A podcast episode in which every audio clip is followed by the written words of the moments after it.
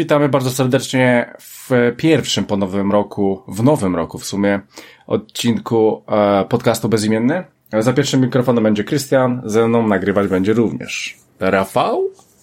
Dobry wieczór wszystkim. I będzie z nami Tomasz. Cześć, cześć, cześć. Fajnie nagrywać tak co tydzień. Chyba mi się podoba. E, tak, to jak ci się podoba, to może tak zostanie, a może by tak zostało. Ej, a co to, a co zrobiliśmy, zrobili, gdyby tak zostało? Dobra, słuchajcie, więc, e, dobra, mogę w sumie do tego dojść. Słuchajcie, nowy rok, e, więc wchodzimy e, z tym podcastem z grubej rury, więc e, Tomek wam już troszeczkę zaspo, zaspoilerował. Więc z tego, co możemy wam powiedzieć na dzień dzisiejszy, ten rok prawdopodobnie będzie dla naszego podcastu wyjątkowy, ponieważ przechodzimy na opcję cotygodniową. E, już zresztą i tak dostaliście tydzień temu odcinek, dwa tygodnie temu, trzy tygodnie temu był jakiś tam pierwszy, czy nawet nie, nie, no to nawet nie, to pierwszy był cztery tygodnie temu. Faktem jest, że przechodzimy normalnie, będziemy nagrywać co tydzień odcinki. I to jest pierwsza pozytywna i chyba fajna dla Was rzecz, że będziemy nagrywać to co tydzień. Z tym, że te odcinki będą wyglądały troszeczkę inaczej, bo jeżeli chodzi o nieparzyste tygodnie, to będzie tak jak teraz. Natomiast jeżeli chodzi o, o parzyste tygodnie, to będzie troszeczkę co innego. Co? Dowiecie się już za tydzień. E, mamy pewien projekt, w którym już troszeczkę wspominaliśmy wcześniej. E, ten projekt zakłada, że zajmie nam około roku, więc e, bardzo możliwe, e, bardzo możliwe, że po roku wrócimy jednak do opcji dwutygodniowej, bo nam się skończą pomysły, skończymy ten projekt, a może będzie różnie. E, zobaczymy jeszcze, jak to będzie wyglądało. Faktem jest, że docelowo mówimy, że będzie to co tydzień, ale może się zdarzyć, że odcinki i tak tam dwa czy trzy w roku, czy cztery wypadną co dwa tygodnie, bo coś, więc nie możemy zagwarantować, że to będzie stricte co tydzień ale postaramy się, żebyście słyszeli nas co tydzień. Powiem nawet więcej, już pewne rzeczy zostały zrobione, w związku z tym po prostu czekają na, na ten parzysty tydzień, który będzie za tydzień. No, więc słuchajcie, to jest jedna Słowo rzecz. tydzień sponsoruje ten odcinek. E, tak. E, poza tym, e, powiem wam, że e, mamy pewien projekt i jeszcze w tym roku e, ponieważ nie wiem, czy wiecie, ale w tym roku będzie dziesięciolecie bezimiennego podcastu. E, ja cały czas e, mam w planach wpadnie, w, e, przyjechanie do Polski i zro, zrobienie jakiejś fajnej imprezy. Nie wiem jeszcze, jak to będzie wyglądało. Plany, które wcześniej zakładałem, mogą się nie wypalić, bo może być problem. Pewnego rodzaju problem z z, no okej, okay, no jest tam jakiś problem, no, no może na razie nie będę o tym mówił, aczkolwiek będę chciał złączyć nas i wszystkich nasz. Razem tutaj, e, tych tam parę tysięcy osób w Polsce i na świecie i przyjedziemy i będziemy się bawić, zobaczymy jeszcze jak to, jak to będzie wyglądało, ale chcę, chcę coś takiego zrobić na te dziesięciolecie, no w końcu dziesięciolecie, więc można coś takiego fajnego wymyślić. Poza tym, słuchajcie, w tym roku będzie, będą jeszcze ciekawe rzeczy. Ponieważ tylko wstępnie po, powiem, że ma, że jest, są w planach, żeby było więcej gości e, na naszym podcaście. Będą to specjalni goście. Będą to goście związani z, grani, z grami. A zresztą zobaczycie. E, na razie nie chcę zbyt dużo spoilerować, ale będzie to grube i będzie to fajne. I będzie to coś, co nikt chyba nie robił, albo nie wydaje mi się, żeby robił, bo wiem, co się dzieje w polskim podcastingu. Jest taka trochę stagnacja, wszyscy lubią tych samych i tak dalej, wszyscy słuchamy tego samego, ale chcę zrobić pewny refresh i mam fajny pomysł na to. A, no i zobaczymy, czy to nie będzie się też przeplatało z projektem, który robimy wspólnie, który, który już, e, który już za tydzień usłyszycie. E, tak, więc ogólnie jest grubo. I słuchajcie, i żeby jeszcze było tego mało, jak wejdziecie sobie na Patronite'a, to progi zostały troszeczkę odświeżone. Ja, ja tam dodałem tylko jedną rzecz, że jeżeli jesteś patronem, to zapraszamy na nasz e, czat, pa, patro, patronajtowy czat i sobie po prostu możecie z nami porozmawiać, pogadać. E, jest to na Messengerze, na Facebooku. E, już większość patronów tam jest. Czekam jeszcze chyba na ostatnią osobę, e, bo jeszcze mi nie odpisała, więc wszyscy patroni już tam są. Jesteśmy my, jest, jest skład, jest stary skład, są jeszcze starsze osoby, które były częścią tego podcastu i być może jeszcze ktoś tam dojdzie. Więc e, my sobie codziennie gadamy o grach, o jakichś głupotach. Chcecie, zapraszamy, Patronite, wiecie jak to działa. E, jeżeli będę miał Cię na Patronite, to dostajesz ode mnie informacje i zapraszamy na czat. E, no jest tam naście osób, to na pewno i sobie gadamy o głupotach w sumie codziennie na bieżąco. Więc taka ciekawostka doszła do naszego Patronite'a. I na końcu, jak już jesteśmy przy Patronite, to no niestety stało się co się stało. Jeden patron od nas odszedł. Więc zrobiło się miejsce. Czy, Tomku, czy wiesz, kto, kto jest tym patronem? To mogę być ja. No to na pewno jesteś ty. E, Co znaczy, się słuchajcie, stało? słuchajcie, no jakby e, ja byłem patronem zanim dołączyłem do chłopaków do, do, do, do składu e, i tak właściwie mm, miałem ten e, próg związany z gadżetami, gdzie jeżeli robimy te gadżety dla patronów, to jeżeli powiedzmy Rafał czy Krystian również chcą taki gadżet, no to muszą e, muszą zapłacić e, za ten gadżet. Nie, nie, nie jest to sponsorowane przez patronów. E, więc ja zostałem na tym progu, bo stwierdziłem, ok, no zostanę sobie i tak, i tak bym sobie kupował, no ale czas minął cały rok, bo, bo dołączyłem do pierwszego odcinka w zeszłym roku, więc, więc można powiedzieć, że mam swoją rocznicę w, w podcaście. E, no i stwierdziłem, że kurczę, chyba trochę to jest e, dziwnie, że jednak ja jestem patronem i jestem też e, prowadzącym podcast. W związku z tym tutaj dokończyłem swoje zobowiązania finansowe, bo Krystian tego bardzo skrupulatnie pilnuje i, i postanowiłem zrobić miejsce komuś innemu. dokładnie tak. To, też troszeczkę też nie miało sensu, ponieważ my ustalaliśmy te prezenty bez Tomka. E, no, no to i, czyli w sumie tylko ja z Rafałem. E, wcześniej jeszcze z Mikołajem, więc e, no więc teraz można w końcu ustalać to z Tomkiem. E, więc słuchajcie, jeden próg z gadżetami jest wolny. Jeżeli chcecie, to uderzajcie w niego i wierzcie mi, że zaraz go nie będzie. Bo tak to na ogół wygląda. Jeżeli chodzi o, bo miałem zapytania o wyższe progi i z grami i tak dalej, i tak dalej. E, słuchajcie, no nie, znaczy nie chcę się w to bawić, bo tego już będzie za dużo, to raz. Dwa, naprawdę mamy dużo gier.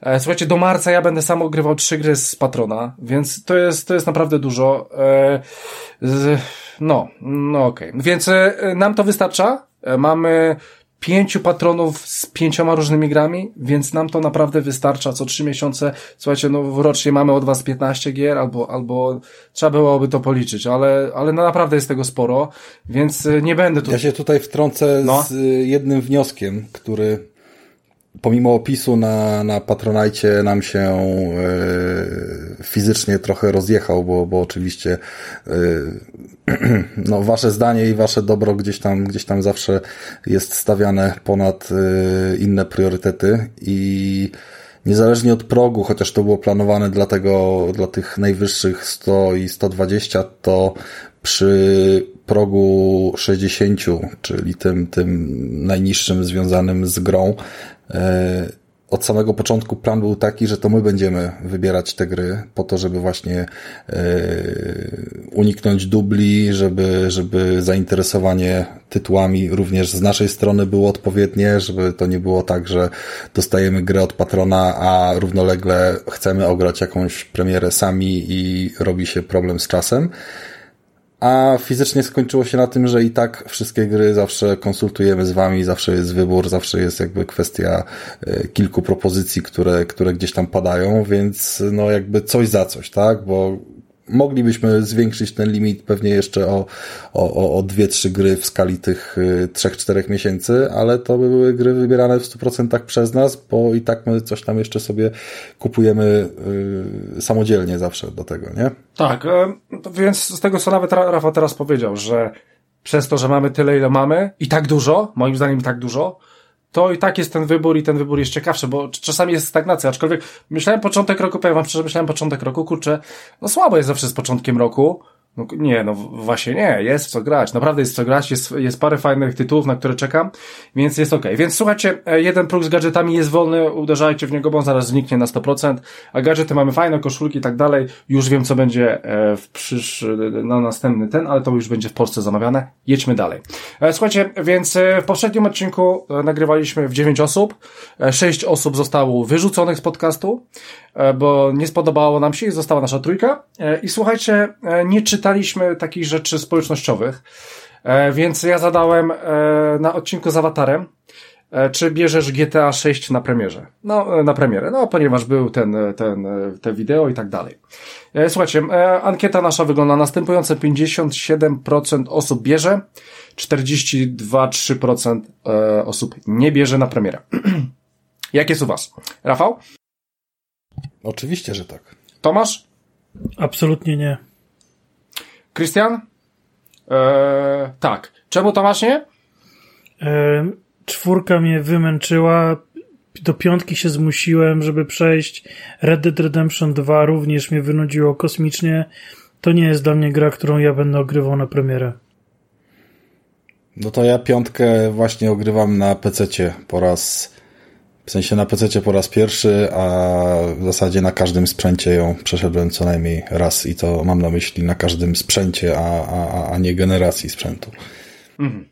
E, dobra, więc e, słuchajcie, u mnie, u mnie jest tak, że ja mówię, że kupię, ale ja nie kupię, bo ta szóstka nie wiadomo czym będzie, tylko ja czuję, że będzie tak mocny hype na ten tytuł. Ja czuję, że ten nasz czat to, to z, z, naszymi słuchaczami, to po prostu wybuchnie. Wszyscy będą się tym jarać. W ogóle wszyscy będą się tym jarać. Screeny, nie screeny. I w ogóle GTA na 100% przy premierze będzie wychodził ze wszystkiego. Co, codziennie po 10 innych newsów o GTA. Co ludzie nie odkrywają. Będzie taki hype na to, no, że trzeba będzie to kupić. Pomimo tego, że to mo może nie będzie nie wiadomo co, ale ja chyba też chcę wejść w taki hype. W końcu z jakąś taką grą dużą, dużą. Krystian, hype, hype na GTA 6 przedstawia się w liczbach w postaci 163 milionów wyświetleń w 4 tygodnie i to jest kilka. Wow, naprawdę już aż tyle jest tego? Tak, tak. Wow, panie. To nieźle. No więc my, no my nie, kilkanaście no to... milionów notowaliśmy w pierwszą godzinę, jak mieliśmy o nim informacje na żywo, więc no. No tak, tak, tak, tak. E, no dobra, e, no dobra. E, e słuchajcie, jeszcze. E, no dobra, e, to powiem dalej. I to jest to. Słuchajcie, zanim przejdę do, do pytania, które było ostatnio naszym top 3 najlepsze gry z zeszłego roku, to przeczytam parę komentarzy. Kłaczuk e, napisał, że e, fajny format, podoba mu się e, format tego, tego, co było wcześniej, czyli 9 osób i tak dalej. Oczywiście to, to, to jest niewyobrażalne, żeby, żeby było tak non-stop. Ja naprawdę długo się męczyłem, żeby, żeby, żeby ogarnąć te 9 ścieżek i je po prostu stworzyć w jedną. Więc cieszymy się, że format Wam się spodobał. E, Wierzbowskiemu spodobało się podsumowanie Starfielda, e, czyli pewnie chyba Rafała podsumowanie i ktoś tam jeszcze podsumował Starfielda. E, spoko. I słuchajcie, jeden, jeden użytkownik do nas napisał, Ardik, on napisał też pod odcinku ze Spider-Man 2, ale też do tego, tak jakby się upominał o coś. I on by chciał, żebyśmy zrobili w, w tym roku odcinek o Miles Morales. E, no jak dobrze wiecie, Rafał jest wielkim fanem, Tomka jeszcze nie było na świecie, ale Rafał jest wielkim fanem i taki odcinek już jest. Więc jeżeli sobie wrócisz poprzednio, to w 173 odcinku, gdzie tematem głównym są Watch Dogsy Legion, tam Rafał na 100% daje recenzję o Miles Morales. Więc oczywiście nie będziemy się powtarzać. E, no, ale tam jest recenzja, więc odnoszę, e, odnoszę cię, żebyś sobie tam popatrzył. 173 odcinek, tam jest recenzja Milesa Moralesa. Jak sobie ogrywasz, to sobie ogrywaj. E, I jeszcze jeden użytkownik dał swoją dziesiątkę. Ja tylko Assassin na, na YouTubie nam napisał. Trzecie miejsce napisał Assassin's Creed Mirage, drugie Naruto. Nawet nie czytam nazwy, bo jest długa i bez sensu, a na pierwszym miejscu dał Spider-Man 2. E, I tyle. I w ogóle takie pytanie pamiętacie ostatnio? Czy na naszych topkach Spider-Man 2 był w ogóle? Ktoś powiedział o nim? Tum, tum, tum, tum, tum, tum. Był, był wspomniany na pewno przez Jacka na trzecim miejscu, ale szerzej się nie rozgadywaliśmy, bo Jacka nie było, więc to było tylko zgłoszenie. Ale to, to tylko Jacek dał. Jacek dał sprawdzę. na trzecim, nie, jeszcze Ekstomek dał na drugim. Aha, tak, Dlatego, tak, że tak, jego ta gra tak. w jakiś tam sposób, wiesz, no przeszedł ją i, i stwierdził, że to nie jest DLC no tak. w postaci Tak, zdobyła trzy punkty. Trzy punkty. Żywego Czyli w naszym zestawieniu zajęła czwarte miejsce. Okej. Okay. Mnie niesamowicie cieszy, że Hogwart miał drugie i to jest, to jest coś, co wygrało. E, dobra. I słuchajcie, i ostatnie pytanie do e, odcinka ostatniego z zeszłego tygodnia. W ogóle bardzo dużo osób odsłuchało ten odcinek. E, bardzo dużo osób też zagłosowało na ankietę. E, słuchajcie, zadałem wam takie pytanie, ile gier kupiliście w zeszłym roku? E, I od 0 do 3 e, dało 70% osób kupiło od 0 do 3, 4 plus 30%. E, Rafał? Uhuhu. Ale ja nie, nie. Ja sprecyzowałem na premierę. Nie Robocopa po miesiącu, tylko na premierę. Ha. Ale ja Robocopa kupiłem na premierę, tylko że nie był dostępny, więc od razu przyszedł później. No, ale, ale przecież tego... Co? Ale przecież tego nie ogrywałeś od razu. Naprawdę tego kupiłeś na premierę? On miał premierę w listopadzie, a pierwsze kopie y, podczas odcinka nawet zamawiałem, bo znalazłem gdzieś, że są dostępne po tym jak wyszły. Aha, I to, co zamówiłem, no. miało przyjść do mnie chyba, nie wiem, po trzech dniach i dostałem maila, że przyjdzie za dwa tygodnie, jak będzie do, do dróg, więc dopiero, y, no dlatego, że nie miałem cyfry, no jakby Tomek dostał, wiesz, kod, żeby cyfrę zrecenzować, to sobie ogrywał od pierwszego dnia, natomiast ja pudełkowy musiałem Musiałem poczekać. Y, słuchaj, no na pewno był Robocop, na pewno był y, Spider-Man. The Crew miałem w sumie niedługi czas po premierze i cena też była praktycznie 200 chyba 80 premierowa, więc y, The Crew jest trzecią grą, czwartą Metal Gear, piątą Hogwart i co tam jeszcze było, to ciężko mi teraz. No dobra, czyli 4 plus. U ciebie, u ciebie było 4, 4 plus. plus. Tomku, ty ile? U, dobra, to u ciebie 18 plus. No, z 10 to na pewno. Myślę, że tak bliżej 15. Fuck. To jest piękne. Oczywiście my nie e, mówimy o, o Patronajcie, tak? No bo nie, nie, nie, jak, nie, nie, nie. No, no, Prywa, no. Pry, prywatne fundusze. Prywatne fundusze, u mnie prywatnych fundusze no to na pewno będą 4+. Ja kupiłem dwie gry na premierę o rollercasterach, czyli Rollercaster Tycoon coś tam, bo wyszło. Ja nie pamiętam w ogóle cyfrowych, które kupowałem. To jest jeszcze kwestia, no tak, bo tak. jeszcze z wiarem był Horizon y, kupiony, jeszcze drugi Star Wars. O Boże, to nie, to będzie więcej niż 15. No, Bo na samego tutaj... VRS 10 kupiłem. Ja wiesz to. Więc tam było tego trochę. No to... Myślę, że, że, że z 10 gier co najmniej było i, i, i w ogóle. Czyli, czyli, czyli u nas by było 100%, nie? A, a normalnie jest 30%, nie? E, tak, no u mnie na pewno było 4, też mam Hogwarts Legacy, e, czy mam, e, co tam jeszcze ostatnio, czy Mortal Kombat nawet e, na premierę. E, no okej, okay, dobra, e, więc u nas, u nas tak, tak to wygląda, więc słuchajcie, to tyle, jeżeli chodzi o, o opcje społecznościowe. Myślę, że to możemy zacząć. Wiecie co wiecie, wiecie, że za tydzień mamy fajny, inny zupełnie odcinek, zobaczycie. Więc jedźmy do, do Giereczkowa i zaczniemy, może tym razem zaczniemy od e, Tomka. E, Tomek, pamiętasz, e, jakie gry chciałem, żebyś omówił? Przeczytać w ogóle? No, tylko jednej mówiłeś. Czyli mówiłem o? Mario RPG. Okej, okay, dobra, słuchajcie, bo to jest też tytuł, który Tomek kupił na premierę. Dobrze mówię? Zgadza się, tak. O, pięknie, no to nie, no to nie może być źle. E, no to jedziesz, Tomku. Nowy Marian, kolejny Marian, kolejny Marian z Marianów. Znaczy ogólnie mnie, wybierałem między Mario RPG i Mario Wonder i wydawało mi się, że po tym, jak ograliśmy Mario Wonder na targach, że Mario Wonder to jest taki bezpieczny tytuł, który ja wiem, że na pewno będzie dobry, ja sobie poczekam i sobie go ogram później. I mówiąc szczerze, aktualnie go ogrywam. E, wracając teraz w sobotę z, z treningu, e, wjechałem po prostu do sklepu i kupiłem kopię i, i gramy z córką. E, I to jest, to jest naprawdę kozacka gra. Także fajnie. Ale z córką. Z córką, Ale z córką, z córką jest kozacka. Tak, tak. Dlatego Sa fajnie, samemu że... nie jest kozacka. Znaczy samemu robię te wyzwania na taki na muzyczne, na dużo gwiazdek. A, no to, to wiem o co chodzi. No.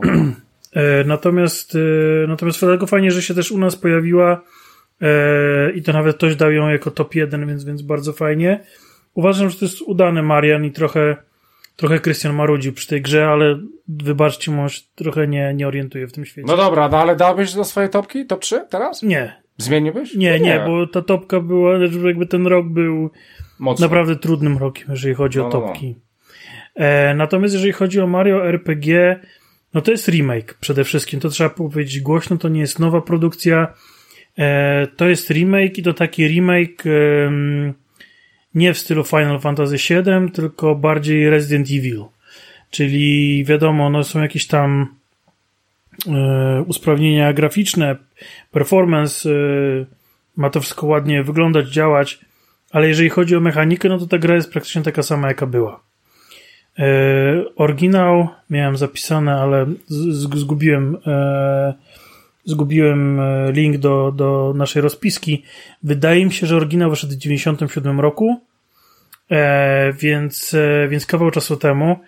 E, wtedy w gry grało się zupełnie inaczej. Na pewno, na pewno są to lata 90. E, w gry grało się inaczej. E, był inny dostęp do, do treści. Nie można było sobie wejść na YouTube'a i zobaczyć, jak ktoś coś przychodzi. No, no zupełnie, zupełnie jakby inne, inne myślenie. I to niestety w tej grze czuć. Ja co prawda, tak jak byłem bardzo pozytywnie nastawiony, bo, bo wielu jakby zagranicznych recenzentów rozpływało się nad tym tytułem i, i że, że, że jest to fantastyczny e, powrót jakby starego tytułu i że, że genialna gra. Wręcz nawet widziałem artykuł pod tytułem no dobrze, skończyłeś Mario RPG, co dalej? co dalej, co możesz jeszcze fajnego zagrać. No i ja taki, no może nie zhypowany, bo to by było za duże słowo, ale taki pozytywnie nastawiony usiadłem do tego tytułu. ja go przyszedłem w dwa wieczory. Gdzieś około 8 godzin mi to zajęło. E, więc już e, z samego tego e, tytułu, no tytuł w pełnej cenie na 8 godzin, no tak nie za bardzo. gra jest archaiczna. Poza oczywiście oprawią, oprawą audiowizualną, która jest fajnie zrobiona, fajnie podbita. E, czuć, że, że jakby osoby odpowiedzialne za to mają jakieś pojęcie o tym, jak teraz robi się gry z Mario. E, no niemniej jednak, no oni jakby nie, nie, nic nie zrobili z tą mechaniką, a mechanika no jest, jest, jest naprawdę archaiczna. E, walki są dziwnie trudne. E, ja byłem zmuszony do grindu, bo nie byłem w stanie przejść e, pierwszego świata. E, musiałem biegać i bić jakieś tam potworki, żeby, żeby zbić, wbić poziom, bo e, wystarczyło, że przeciwnicy byli poziom wyżej niż ja i zadawali już mi tak kosmiczne obrażenia, a ja z kolei im tak małe, że nie byłem w stanie tego przejść. No i na końcu gra mnie strasznie wkurzyła, bo po piątej czy szóstej fazie ostatecznego bossa E, boss, który normalnie robił po jednym ataku, nagle zrobił trzy ataki bez przerwy, wszystkie obszarowe, zabijając mi wszystkie postacie. E, I gra mówiła, no fajnie, fajnie, teraz zacznij całą tą walkę od początku. E, więc ja gdzieś spędziłem tej, na samej tej walce cały tytuł 8 godzin, walka z ostatnim bossem godzinę, i teraz ten tytuł mówi mi tą ostatnią godzinę, co grać, to zagra jeszcze raz. Więc ja mało nie wyrzuciłem konsoli przez okno.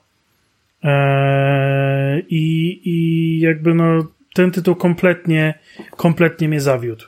Eee, ja w ogóle lubię, lubię, uwielbiam RPG, więc e, możliwość zagrania w Mario RPG wydawała mi się takim e, no idealnym doświadczeniem, bo z jednej strony Mario, którego bardzo lubię i właściwie mam trochę fizję na punkcie Mario, jeżeli chodzi o gry na Nintendo Switch, bo kupiłem absolutnie wszystko, co ma Mario w tytule.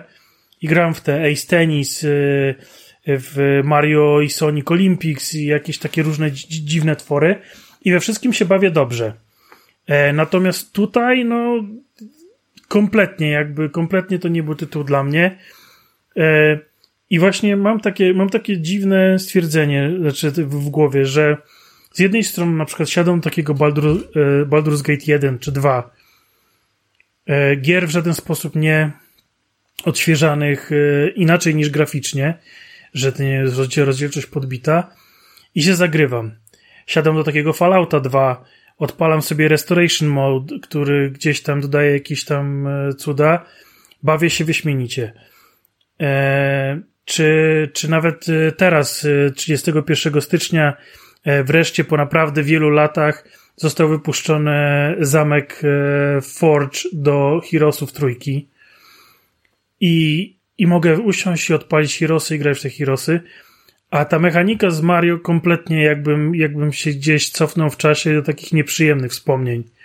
Nie na zasadzie e, pysznego obiadku u babci, tylko wciskania, nie wiem, twarożków w e, przedszkolu, i żygania na siebie, nie? Potem, więc jakby no, no nie, kompletnie, kompletnie gdzieś tam te mechaniki dla mnie są, są, są przestarzałe i, i bezsensowne. I jakby nie, nie bardzo rozumiem dlaczego. Chyba może, żeby tę grę wydłużyć, żeby ona nie była właśnie sześciogodzinna czy pięciogodzinna, tylko ośmiogodzinna, ale jakoś ten tytuł kompletnie, kompletnie mi nie podszedł. Ani to, co robimy, nie, e, nie daje nam jakiegoś poczucia że wartości. Nie wiem, gram w te Mario Rabbids, przeszedłem obie części. No fantastyczne gry, rewelacyjne gry, tysiąc razy lepsze niż Mario RPG. A, a, a więc można to zrobić. Można, można zrobić fajne, fajnego RPG z fajnymi walkami, angażującymi, coś się zmienia. Tutaj w tym Mario RPG tego nie ma. Te postacie niby się rozwijają, niby dochodzą nowe, niby, niby coś się dzieje.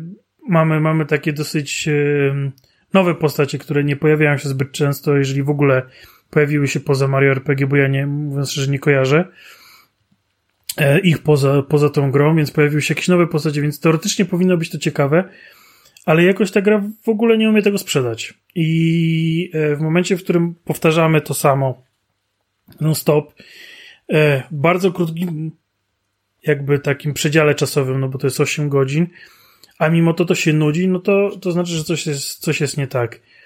E, niby, no to, niby to jest taka klasyczna konstrukcja Mario, tak? Czyli mamy różne światy, te światy mają różne wyglądy, na nich są różne przeciwnicy, raz jest woda, raz są skały, raz są jaskinie, raz są drzewa, raz są kwiatki, raz jest coś tam. Ale tutaj mi to wybitnie nie pasowało e, i dawało takie poczucie po prostu nudy, zapchaj dziury i bez sensu. Jakby, jakby ktoś nie miał zupełnie na to pomysłu i jestem zawiedziony, że jako osoba, która nie grała w oryginał, że ktoś wpadł na pomysł odświeżenia akurat tej gry, a nie innej, e, bo gram w odświeżone gry, które są wrzucane na Switcha i mówiąc szczerze, do tej pory były to same, same, same fajne rzeczy, czy Pokémony, e, czy właśnie e, Mario, e, to Super, Super Brothers U chyba się nazywało, z Wii U, no to kurde, to jest petarda. Czy Donkey Kong, e, czy, czy ten e, e, Super Mario z Bowser Fury dodatkiem. To są wszystko odświeżone tytuły, które są genialne, w które się super gra. I jest to Mario RPG, który jest, nie wiem, dla mnie trochę takim... No tak, Tomku, ale zdajesz sobie sprawę, że chyba już w tym miesiącu będzie kolejny Marian i w przyszłym miesiącu będzie kolejny Marian. Wiesz o tym? E, Okej. Okay. Tylko... Więc wiesz, no oni tutaj starają się tych Marianów wypuścić to tak przynajmniej raz w miesiącu, żebyś miał, albo, albo no dobra, co drugi miesiąc. W lutym będzie Mario versus Donkey Kong. No, wiem, e, wiem. no a w bodajże w marcu, e, czekajcie, już patrzę, będzie Księżniczka Picza. E, to, to będzie chyba jakaś w ogóle muzyczna gra. E, więc. E, Ale to są trochę inne tytuły mimo wszystko, no, nie? No, o, oczywiście, że tak. No to jest RPG, więc ja w ogóle bym. Chyba, chyba nigdy bym nie kupił gry Mario, która jest RPG-iem. W ogóle mi to się. No, nie, nie klei mi się to w żaden sposób. No ale właśnie przez to, że to jest coś innego, dlatego ja to chciałem spróbować. No, no, no. No bo grasz w te platformówki Tam... ileś czasu. Poza tym właśnie e, wiesz... przy Rabicach, przy Rabicach no. udowodnili, że można to Aha, zrobić. Aha, no tak, no tak. Można no zrobić tak, no RPG. Tak. Wiem. E, nawet turow, z turowymi walkami, e, z różnymi e, jakby e, poziomami ataku, tak, że, że, że ważne jest, czy jesteś u góry, czy na dole, czy z boku, mhm. czy z tyłu, e, czy masz osłonę do połowy, czy masz całą osłonę, z czego ta osłona jest zrobiona, e, jaki masz typ ataku, E, czy to jest zwykły strzał, czy to jest jakiś tam miód, czy jakaś plazma, czy coś tam. Więc jakby pokazali, że można to zrobić, więc ja e, e, i tak samo na przykład jest z tym Mario i Sonic e, Olympics, gdzie to są takie gry mocno zręcznościowe, mocno takie e, ruchowe nawet bym powiedział, gdzie to jest zupełnie co innego niż taka klasyczna platformówka i działa to super, więc będąc osobą, która gra w różne gry z Mario, tak jak na przykład e, ten wspomniany Tennis Aces, e, że te gry jakby są, od, odbiegają, że oni mają pomysły na te inne wariacje i tu nagle dostaję RPGa. Więc ja po RPGu spodziewałem się czegoś innego niż dostałem. Mhm. E, z tego, co mówisz, Tomku, to wydaje się, że to jest najsłabszy Marian, jaki grałeś w życiu w ogóle. Tak jest. to jest prawda. To jest prawda. E, no. I to jest e, no. najsłabszy o bardzo wiele. To nie o jest tak, bardzo... tak, że on jest najsłabszy, ale tam zaraz jest coś, coś obok. Nie, on jest naprawdę po prostu dno mu wodorosty i tam, tam, tam jest jego miejsce. Tam jest jego miejsce. Dobra, to jest w ogóle pierwsza no. gra na Switcha, którą sprzedałem. Uuu, uu, pierwsze, w sensie pierwsza gra, czy pierwszy Marian? Pierwsza gra, pierwsza gra w ogóle, w ogóle. na Switcha, jaką sprzedałem.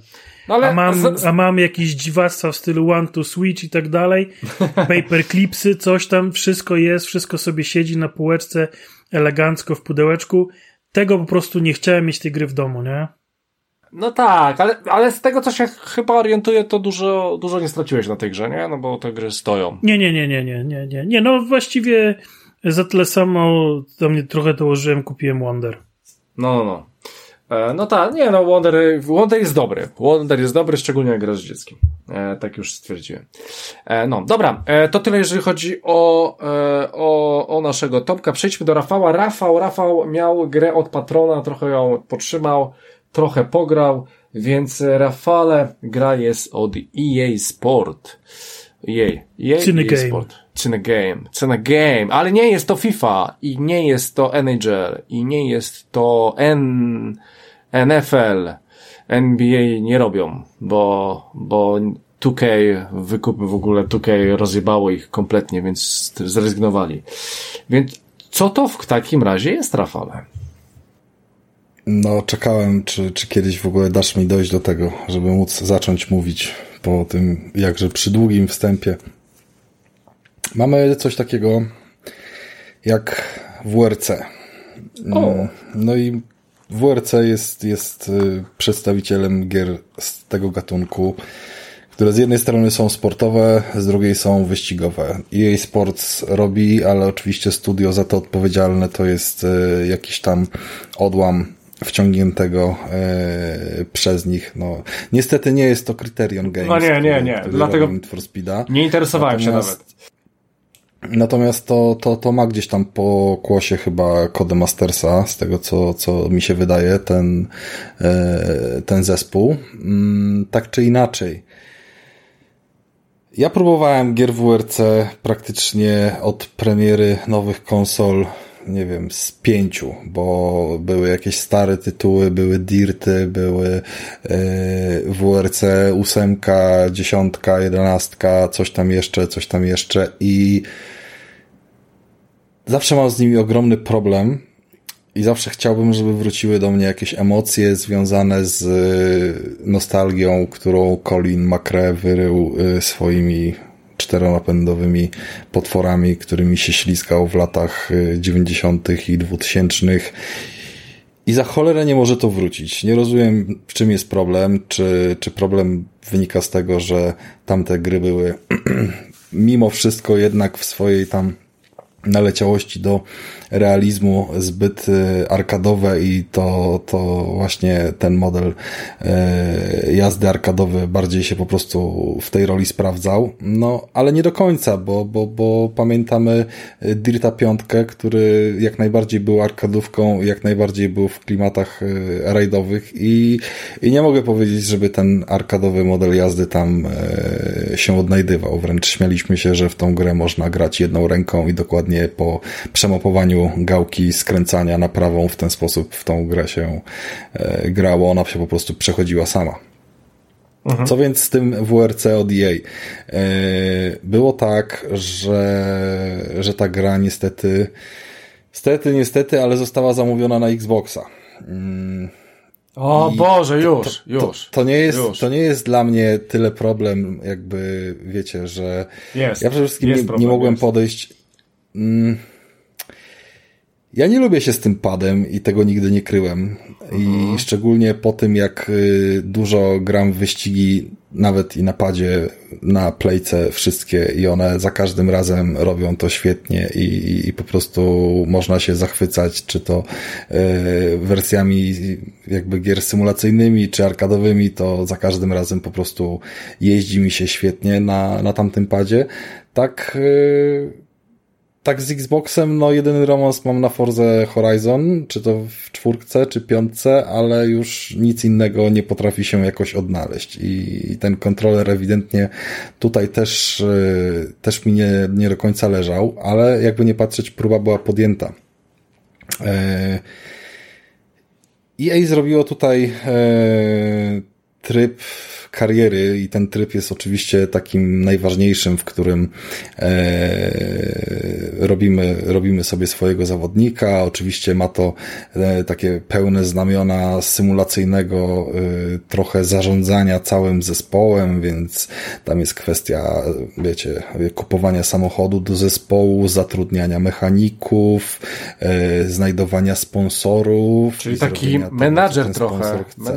Trochę jest ten menadżer i zależnie od tego, jak my sobie y, tym managementem pewne rzeczy pozarządzamy, tak nam się one później sprawdzają.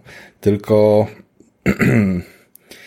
nie, nie do końca jest to w pełni świadome, tak? No bo okej, okay, jeżeli bierzemy sponsora, to sponsor załóżmy może nam zapłacić dodatkową kasę, jeżeli zrealizujemy jakieś przez niego nałożone taski. To jest krótko mówiąc taki mm, wybór zadania pobocznego, nie? I to zadanie poboczne to będzie na przykład wygraj dwa wyścigi pod rząd albo y, nie uszkodź samochodu w jakimś tam stopniu i tak dalej.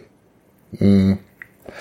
No i, i okej, okay, no i to, to, to powiedzmy, że może się jakoś tam obronić, ale my tak naprawdę nie wiemy, jakie będziemy mieli za chwilę rajdy. Więc kwestia zdefiniowania, czy w kolejnych dwóch albo trzech wyścigach ja y, dam radę nie rozbić samochodu, y, bo, bo wierzę w swoje umiejętności, a potem wrzucają mnie w coś takiego, że mówię, o kurwa, trzeba się tylko pomodlić, nie? To, mm, to nie do końca jest to przewidywalne. Ale okej, okay, no dobra, jakaś tam gra ryzyka. Ogólnie rzecz biorąc, wyobraźcie sobie taki timeline, który, który jest y, podzielony na tygodnie. I to mniej więcej wygląda tak, że w każdym tygodniu tego sezonu, w sensie nawet nie wiem ile tych dokładnie tygodni jest w całym sezonie, bo, bo, bo to nie trwa chyba pełny rok i y, w sensie tam 50, 54 y, czy 6, Yy, ja do końca jakby tej, tej serii nie, nie przeszedłem, ale jakby mechanizm cały dosyć, dosyć szybko się yy, jakby tutaj zdradził wszystkie swoje mm, plusy i minusy ponieważ mamy jakąś tam określoną ilość akcji, którą możemy zrobić w ramach danego tygodnia. I wyświetlają nam się, załóżmy, trzy albo cztery ikonki i możemy przeprowadzić rekrutację na nowego członka zespołu, załóżmy mechanika, i to nam zjada całą tą pracę z tego tygodnia. Mm, nie możemy wtedy pojechać już w tym tygodniu na wyścig, nie? A równie dobrze moglibyśmy na przykład pójść, udać się kupić samochód nowy i to też nam zjada akcję z tego tygodnia, więc każda taka decyzja powoduje, że idziemy się ścigać albo nie idziemy się ścigać. Wyścigi mamy takie, które są gdzieś tam punktowane do jakichś rankingów, albo też yy, wydarzeniami yy, powiedziałbym, marketingowymi, bardziej społecznymi, jakieś rajdy specjalne zabytków, czy, czy coś w tym stylu. Więc to jest plus, że one są yy, po, po, po, podzielone, jakby ten sezon kariery jest wrzucony w taki yy, w taki tryb, yy, żeby troszeczkę cię wyrwać yy, z, z, z ciągu, że nie jedziesz cały czas jeden za drugim wyścig tym samym autem masz do pożygu i, i masz go dosyć już po chwili, a potem znowu kolejnym drugi raz to samo. Tylko, że właśnie można sobie to y, ten, tym trybem zarządzania jakoś y, podzielić. No bo jeżeli będzie kasa i odpowiednio wcześniej sobie na przykład kupisz jakiś samochód, to potem będziesz mógł wystartować w jakimś y, wydarzeniu w przyszłym tygodniu, czy tam jednym z kolejnych przyszłych, które będzie wymagało danej klasy na przykład auta, nie? A jeżeli nie poświęciłeś tego tygodnia na zakupy auta, no to, to nie będziesz mógł tego zrobić, będziesz musiał wybrać jakąś inną aktywność i coś w tym stylu. Ale to, to Więc... trochę mi to przypomina e, ten Need for Speed ostatni. Hmm. Tam też miałeś pewne aktywności, których nie mogłeś robić, jak nie miałeś samochodu. Wiesz co, ale to troszeczkę, troszeczkę nie było tak. W sensie w Need for Speedzie miałeś y, możliwość dowolnej ilości zrobienia rzeczy między jednym dniem i nocą i kolejnym dniem i nocą. Problemem był tylko narastający poziom trudności, że cię ściga coraz więcej policji, jak jesteś y, dłużej na mieście, nie? Mhm. I mogłeś sobie kilka, nie wiem, jeździć po mieście, tam zdobywać hajs, jakby robić, robić po prostu jakieś yy, zaplecze finansowe, czy coś, czy coś. I oczywiście, jeżeli nie miałeś jeszcze dostępnego auta, to pewnych wyścigów nie miałeś dostępnych. To ten element się jak najbardziej zgadza. Ale, nie wiem, kupowanie nowych aut, czy, czy przejeżdżanie kolejnych wyścigów, to robiłeś tak naprawdę do woli, nie? W, w ramach yy, no, no danej, danej puli. Więc y, tak, w Need for Speedzie ta fabuła była ustawiona na, nie wiem, jakieś 4 tygodnie y, po 5 czy 6 dni w każdym. Bo tam mhm. siódmy chyba to już był ten, ten po prostu finałowy wyścig, a nie wolna gra. Natomiast y, tutaj się wcale z tym dobrze nie czułem, bo ciężko mi było ocenić, jakby zawsze mi się wydawało, że wyścig jest najważniejszy i nie mogłem się pozbyć tego uczucia, ale zrezygnować z tego wyścigu, żeby jednak, nie wiem, zatrudnić sobie mechanika, a mechanik oczywiście pomoże mi lepiej wykorzystać czas, który mam potem na naprawę, czyli te naprawy będą w jakimś tam czasie yy, mniejszym bądź większym się mieściły, tak? Naprawy są oczywiście nie tyle, co jakby kosztują pieniądze, bo to jest drugorzędne w tych zawodach, ale yy, limitowane czasowo i ten przekroczony czas nam się gdzieś tam wbija, to jest taki standard jakby rajdowy. Yy, no i co? No i przechodzimy do samej jazdy. No i tutaj może zacznę od strony graficznej i ja uważam, że ten tytuł jest nie jest brzydki, ale nie jest ładny. Jest po prostu poprawny, nijaki i, i wygląda po prostu jak każda gra, którą bym się jakby po tym spodziewał. W sensie mam na myśli, że odpalając kilkuletnią Forzę, nawet y, Horizon 4 na, na jakiejś tam aktualnej konsoli, może nie starej generacji, to gdy wjeżdżam w etapy zarośnięte, jakieś tam zarośla, dżungla i tak dalej, to one wyglądają ciekawiej i, i lepiej. I i taki jest efekt. Co nie zmienia faktu, że mhm. wszystko wygląda poprawnie, światła się fajnie odbijają, działa to w miarę szybko, nie, nie, nie przycina się tam nic. Nie jest to tak jak w The Crew, które, które w trybie wydajności tych 60 klatek nie trzymało i to faktycznie się zbliżało gdzieś tam do 40 albo 30 momentami, gdy się więcej działo na ekranie, więc no to, to, to jest oczywiście zachowane, nie? Eee, ale, ale można by się spodziewać trochę więcej, wiedząc jakie, jakie cuda graficzne potrafi odpalać czy Forza Motorsport, czy nawet Gran Turismo, mówiąc o 20 autach jadących w deszczu na jednym torze. A tutaj no, może gdzieś ten deszcz się pojawia, może coś, ale na pewno nie 20 aut i, i, i, jest miejsce na ten majsterszczyk, więc to po prostu było cięcie kosztów, w jakimś tam budżecie gra się miała zmieścić i ona wygląda po prostu tak, tak bardzo generycznie to wygląda. No, nie ma, nie ma tam wrażenia takiego, że, że kapcie ci spadają. Jakby macie interesować trasa, czy zakręt jest czwórka, czy piątka i, i zapierdalaj i wiesz, i, i tam się za specjalnie nie interesuj, nie oglądaj, to, to, to będzie dobrze, nie? Mhm.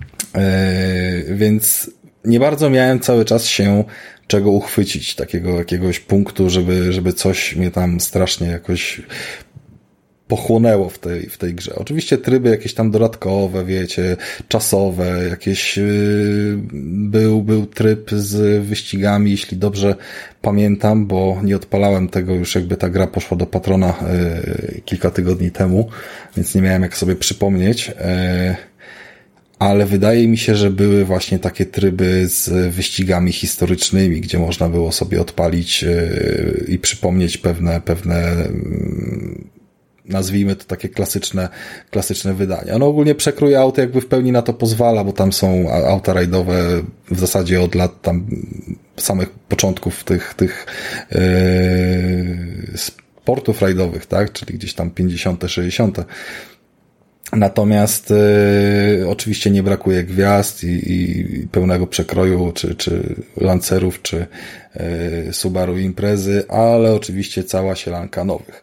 I wtedy zobaczyłem coś, co się nazywa zbuduj własne auto. No, w tym momencie, nie ukrywam, było lekkie dygnięcie i to mogło wyglądać jako coś naprawdę ciekawego i mówię, wow, kurczę, jeżeli Wie, wiecie o czym pomyślałem? To Krystian nie będzie miał zielonego pojęcia, ale Tomek może mieć właściwe skojarzenie. No. No, pomyślałem o Starfieldzie i jakby o opcji, że można zbudować własny statek, statek więc no. tutaj też będę mógł zbudować własną rajdówkę i zrobię sobie takie hiper połączenie, wiecie, turbo burbo z wszystkim, co tam będę miał ochotę, że, że będzie super, nie?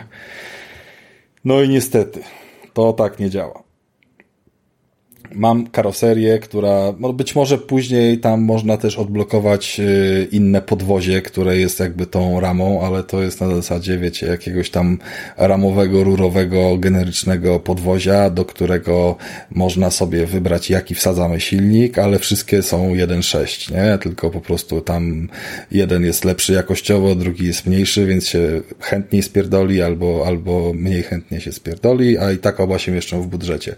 Potem sobie dokładnie zakładasz front karoseryjny i wszystkie wyglądają jak fronty, wiecie, z GTA, czyli gdzieś tam wydaje się, że hmm. przypomina to auto na ulicy, ale kogoś poniosło, tak? Czyli taki miks y, tuningowanych aut z GTA z y, tuningowanymi autami z Need for Speed'a, bo ktoś sobie wymyślił zderzaki, nie? Żeby były w grze.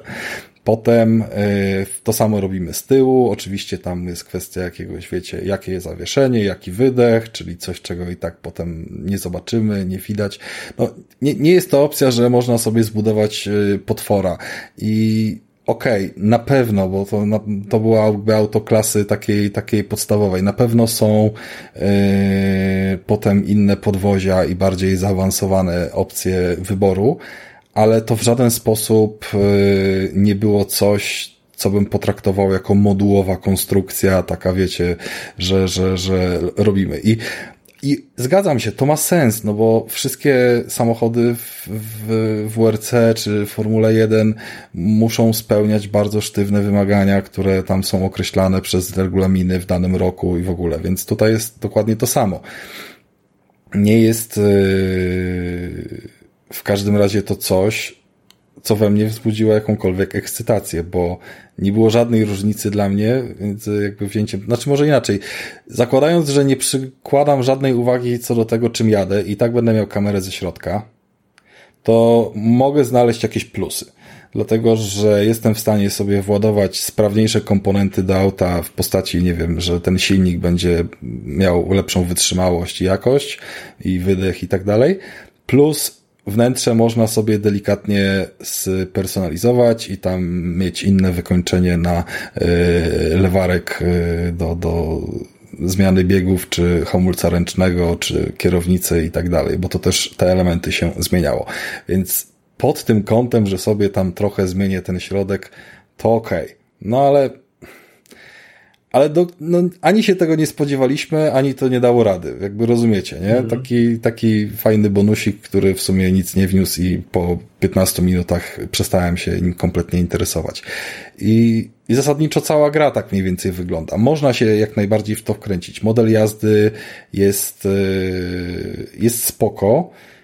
I to, to, co muszę na pewno tutaj sprzedać i pochwalić, to, że tym WRC, jak zresztą w ostatnich latach y, w praktycznie wszystkich takich szanujących się poważnych wyścigach, które gdzieś tam stawiają na tą symulację, mm, bardzo dużo i sprawnie zostało wprowadzonych y, ułatwień i asyst i jakby regulowania poziomu trudności, bo nie na tym polega regulowanie poziomu trudności w wyścigach, żeby gra jechała za ciebie, ale żeby ci gdzieś tam delikatnie pomagała, żebyś z czasem mógł sobie te asysty po kolei wyłączać, rozumieć, w którym miejscu już uczysz się czegoś, że to się powiedzmy yy, tak dzieje, że, że już nie potrzebujesz tej asysty i odkręca ci te boczne kółka powolutku. I no jakby ja się w ten sam sposób też uczyłem jazdy na, na, na, na dużych grach i wciąż lubię korzystać sobie z pewnych yy, znaczników na przykład szczytów zakrętów w, w Gran Turismo, bo, bo mi on gdzieś tam pomaga, ale, yy, ale ścieżki żadnej linii hamowania i tak dalej już, już od dawna nie. Yy, ona tak naprawdę ostatnim razem była mi gdzieś, yy, nie pamiętam w jakiej grze ustawiałem, ale w jakiejś była mi potrzebna bardziej dlatego, że nie byłem w stanie określić, gdzie są zakręty, bo graficznie po prostu nie, nie leżało mi to. Nie wiem, czy to w Decru sobie tego nie ustawiałem. Więc można się pobawić i liczę na to, że nasz patron będzie miał wkrętkę. Liczę na to, że yy, ci, co jakby doceniają rajdy w WRC i wszystko też sobie w tą wkrętkę znajdą. Ale ja jestem osobiście o wiele bardziej zainteresowany tytułem, który być może odgrzebie, a być może on trafi do jednego z abonamentów, takich czy innych, bo wyszło coś takiego w zeszłym roku jak yy, Raid Dakaru. I to jest gra, która e, miała na pewno fajny model jazdy, ale miała mega odświeżoną tą rozgrywkę względem tych wszystkich innych rzeczy. I to jest ogólnie mm, najciekawszy rajd na świecie, który się odbywa, szczególnie, że, że wchodzi tam jeszcze opcja e, przekroju pojazdów od motorów do pociężarówki, więc moim zdaniem tak powinniśmy to potraktować, że, że, że trzeba jeszcze będzie wrócić do, do tej innej gry. E, jej WRC, no co tu, co tu mówić o grze, która jak to gra jej? Już jest w abonamencie i staniała do 120 zł y, od, od premiery, która była w sumie niedawno, więc to, to też jakby wiecie, o czym świadczy, spina się ona z tym samym jakby budżetem, co, co cała reszta y, ich zabawy i, i to na pewno nie była zła odsłona, ale ona nie przyniosła tego wielkiego wow, które liczyłem, że, że po tej całej, wiecie, odświeżeniu, zmianie nazwy i że to w tym momencie wychodzi jako EA, WRC i w ogóle, to, to, że zrobią to z jakimś takim grubszym przytupem. No, tego, tego tutaj nie odkryłem. Ale może to jakieś fundamenty, Rafał, pod, pod jakąś dwójkę, wiesz? Oczywiście, że tak. No jakby, jeżeli EA WRC i tak jak w sumie wszystkie inne gry sportowe wejdzie w tryb rocznego wydawania i dopieszczania, no to wiesz, FIFA też wychodzą co roku i poniekąd są coraz lepsze, nie? Przynajmniej do pewnego no, stopnia. Tak. Natomiast, ale, natomiast robienie gry co roku, wiemy o tym, że to się wtedy robi biznes. Jest kwestia, ile gra na siebie zarobi, ile możemy na nią przeznaczyć, ile sprzedamy kopii i kalkulator tutaj gra pierwsze skrzypce i ten kalkulator po prostu czuć w tej grze. No i... I tyle. Tyle, tyle w sumie. Okej, okay, dobra. E, to Rafał mówił nam o WRC, no to teraz ja o czymś powiem. Wszyscy mają mambę, mamia. E, słuchajcie, dostałem kod na grę, która nazywa się Trinity Fusion. Fusion, Trinity Fusion. I tak sobie pomyślałem, a bo fajny ro roguelite, to sobie, po, to sobie może ogarnę i ogarnąłem, dostałem, pograłem i stwierdzam, że to jest najlepszy roguelite, ja, w jakiego grałem w zeszłym roku w sumie. Nie było ich dużo, nie było jakieś wybiórczo zajebiste, ale ta gierka powiem wam, że ma coś w sobie. E, więc, o co ogólnie chodzi? E, mamy sobie, wybieramy sobie postać, w sumie może nie wybieramy postać, bo mamy tylko jedną postać, no i sobie tą postacią chodzimy po świecie w prawo, w lewo, no taka Metroidvania, tak? W sumie to jest Metroidvania, ponieważ mamy otwarty świat, do którego możemy wracać, jak coś odblokujemy i tak dalej, i tak dalej, więc y, mamy taki duży, dużą mapę, po której po prostu chodzimy, skaczemy, zabijamy, bla, bla, zaraz wam o tym powiem. E, no i przechodzimy też do innych map.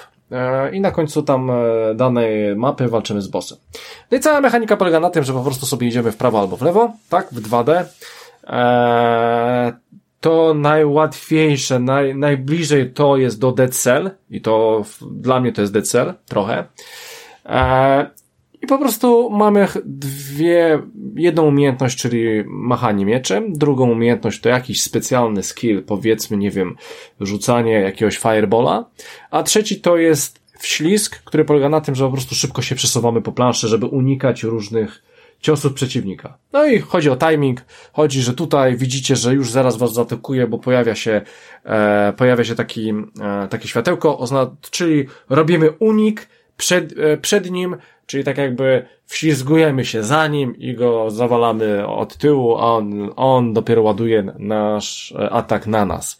No i na tym mniej więcej będzie polegała ta gra. Będziemy chodzić po tej mapie, e, będziemy sobie skakać, uważać na różne dziwne rzeczy, na przeciwników głównie. E, no i co?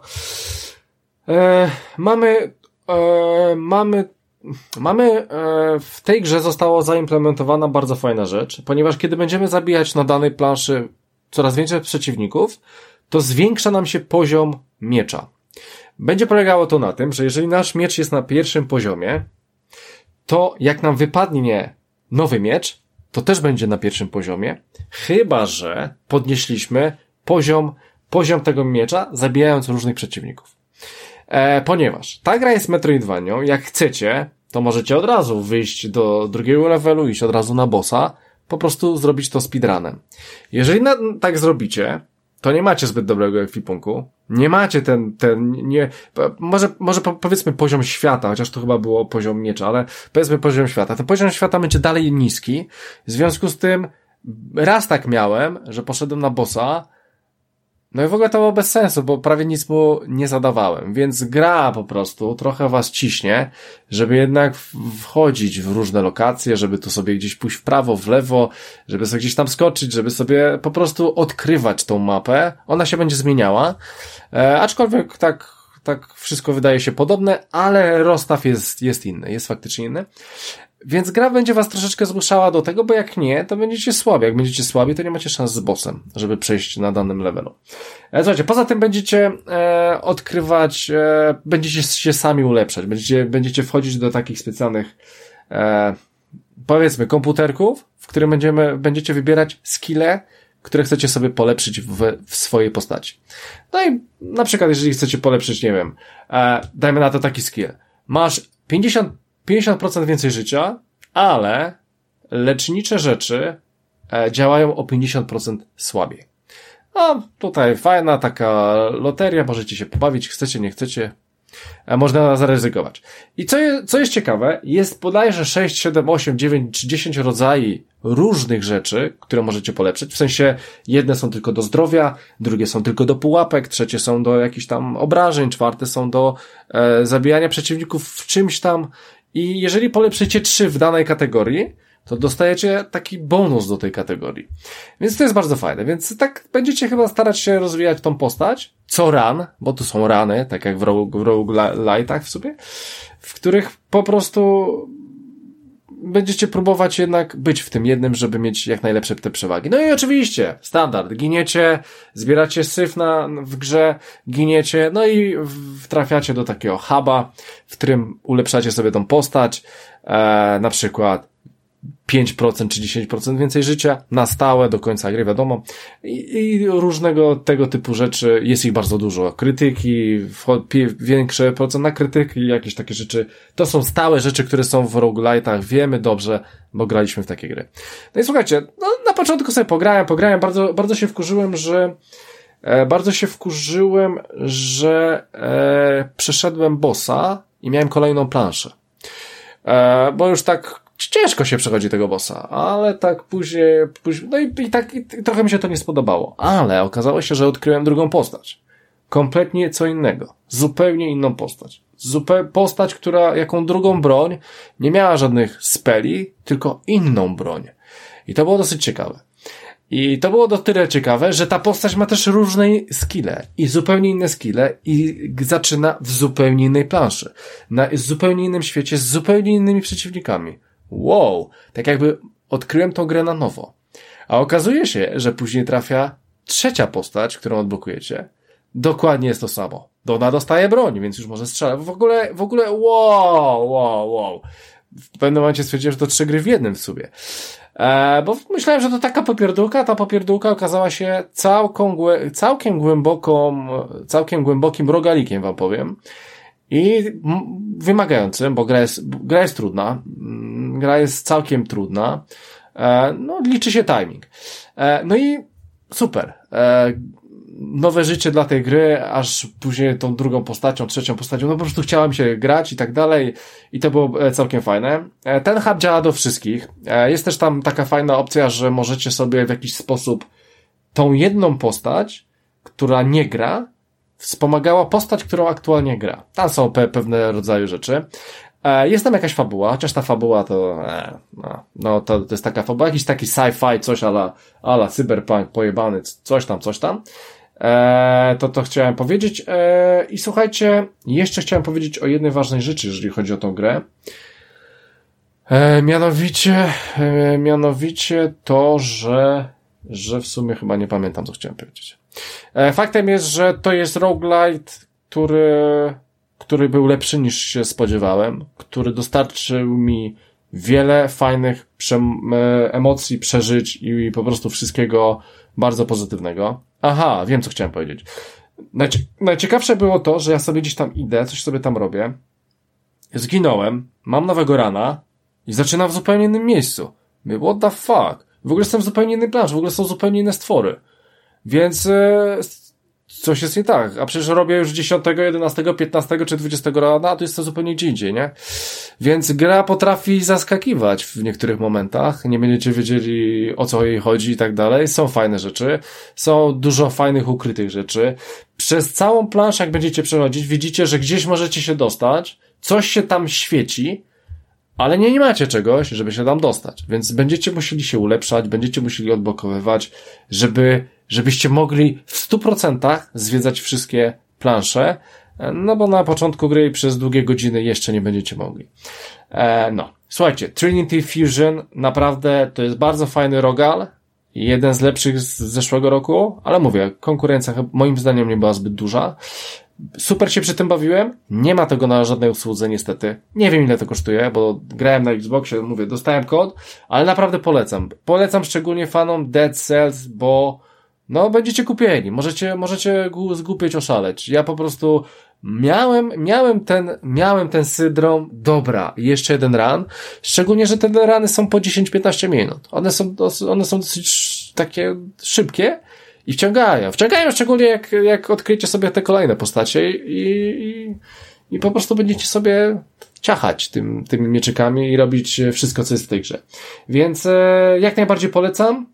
E, jak najbardziej polecam. Gra pewnie wyszła na wszystko. E, na wszystko, więc jest do kupienia, więc zapraszam do kupienia Trinity Fusion. Wierzcie mi, naprawdę warto.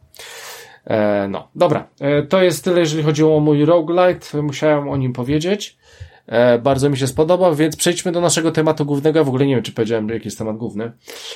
Faktem jest, że nie powiedziałem, że nagrywamy 3 stycznia 2024 roku. I przejdźmy, słuchajcie, do PlayStation Portal, czyli nowe urządzenie od PlayStation, od Sony, E, dosyć ciekawe i czyli jakaś konsolka przenośna, ale nie do końca, potrzebuje PlayStation 5 do działania, bla bla, Rafał wam zaraz wszystko powie. Co ciekawe, tej konsolki nigdzie nie można kupić, dlatego tym bardziej jestem ciekaw, czy to był taki hype, że hype, że o ma napis PlayStation, musimy to kupić, czy po prostu ta konsolka naprawdę jest dobra i daje radę. Więc e, Rafale, a Tomek też to testował, bo był przecież u Rafała. Znaczy, więc... no, miałem testować, ale niestety choroba nas załatwiła Plan, i nie Plany nie chorobowe nam weszły. Inaczej. Aha, no dobra, no to akurat nie wiedziałem. Dobra, także, więc... Tak... Także, także niestety bardzo żałuję, że, że nie mogę bardziej aktywnie wziąć udziału w tej konwersacji. No okej, okay. no, ale zawsze możesz hejtować Tomek, więc to jest zawsze mile widziane, e, jeżeli chodzi o markę PlayStation. Dobra, Rafale, więc co to jest, czemu to jest, ile to kosztuje, czy warto, czy czekać, czy nie czekać, czy sprzedajesz, czy chcesz za to dwa razy więcej pieniędzy? No więc zacznę od tego, że na pewno nie sprzedaję. Mm, samym jakby zakupem już, już były problemy, bo co prawda był złożony preorder, ale nawet te preordery nie przyszły e, w Polsce na, na czas I, i, gdzieś to było opóźnienie chyba dwóch, trzech dni jeszcze tej dostawy do sklepu. Mm, sprzęt na premierę był wyceniony na praktycznie okrągły tysiąc złotych i hmm. raczej ta cena będzie się trzymała. Szczerze mówiąc, nie wydaje mi się, żeby to było dużo, bo bądź co bądź mówimy tutaj o całkiem fajnym ekranie, jakby dedykowanym yy, jeden do jednego bardzo prosto działającym urządzeniu, ale jednak z fajnym ekranem, yy, wygodnym, czytelnym. Nie jest to OLED, ale, ale spisuje się jakby w swojej roli. Yy, I jeżeli mówimy o wydaniu, nie wiem, tysiaka na pada premium, tysiaka albo tysiaka 100, albo nie wiem, 850 na przecenie, to mnie to aż tak nie rusza i nie jara. A, a gdy mówimy o opcji konsolki czy coś, jakkolwiek by PlayStation Portal nie potrafił sam odpalać gier, tak naprawdę on nie potrafi sam niczego odpalić poza naszą sparowaną konsolą, bo nie ma nawet opcji, yy, wiecie, natywnego połączenia z internetem, żeby chociaż tam wrzucić Netflixa, czy cokolwiek, co by było też na playce. On by to potrafił pewnie robić, ale po prostu to jest kwestia, yy, że urządzenia pod yy, poszczególne aplikacje też muszą być certyfikowane i tak dalej i komuś się nie chciało mm, w to bawić i, i w gruncie rzeczy ja nie widzę sensu, żeby no, od takich rzeczy mamy tablet. Portal zdecydowanie nie jest rzeczą, nie jest sprzętem, yy, który komukolwiek można polecać, jeżeli ten ktoś uważa, że mm, super, mam komputer i on jest od wszystkiego i mogę na nim robić wszystko i, i takie super uniwersalne urządzenie jest wspaniałe. I, i Steam Deck albo komputer y, w postaci Asusa ROG Ali czy tam Legiona da mi to samo, bo da mi możliwość streamowania gier i da mi możliwość grania w inne gry natywnie i coś tam, i coś tam, i coś tam. Nie, to jest kompletnie inny target. To jest gadżet, który robi dobrze to, do czego został stworzony, czyli tą jedną, jedyną funkcję w postaci transmitowania gier poprzez Remote Play z PlayStation. E, Rafale, Rafale, zanim e, pójdziesz dalej, za ile w końcu ty kupiłeś tą konsolę? Za tysiąc, równy. Równy tysiąc. Czy to była oficjalna cena w no. Polsce? To była oficjalna cena w Polsce. Normalnie preorder yy, złożony został chwycony, zrealizowany bez, bez żadnej przedpłaty tak naprawdę, bo to było tylko mhm. zamówienie. To e... mój prezent urodzinowy. No, no, no. Nie, nie wiem jak jest z dostępnością, ale widzę, że na OLX-ie to po prostu walają się, walają się wręcz, tylko że... No, walają się, no, no bo ale zostały ludzie chcą 1500 za to. 1500, nie, zobaczcie sobie nawet teraz. Nie, ja widzę po 1200 spokojnie. E, Tyś ale nadal co... one się nie walają. To nie jest tak, że ktoś z tego zrezygnował, tylko no. ktoś wiedząc, że jest popyt, kupił, żeby sprzedawać drożej. To nie co, tutaj w ogóle była taka historia, że była premiera za granicą. Nawet na niemieckim Amazonie ludzie zamawiali do Polski też.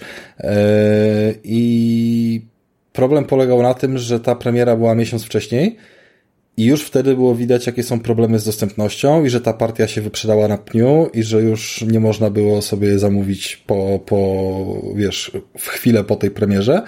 I że się, wiesz, w Hiszpanii sprzedało ich więcej niż Xboxów albo inne jakieś takie głupoty, więc yy, więc tutaj też się ludzie rzucili i z tego, co jeszcze widziałem na, na, na grupie związanej z PlayStation, to były historie, że ludzie brali po kilka preorderów, żeby mieć pewność, co poniekąd nie było wcale złym pomysłem, bo w międzyczasie na przykład Neonet ogłosił e, przejście w e, stan upadłości, restrukturyzacji, więc e, nie realizował w ogóle zamówień na portala, które wcześniej przyjmował i to nawet z promocyjną ceną, bo jakiś tam mieli wiecie, Black Friday'owe kupony rabatowe.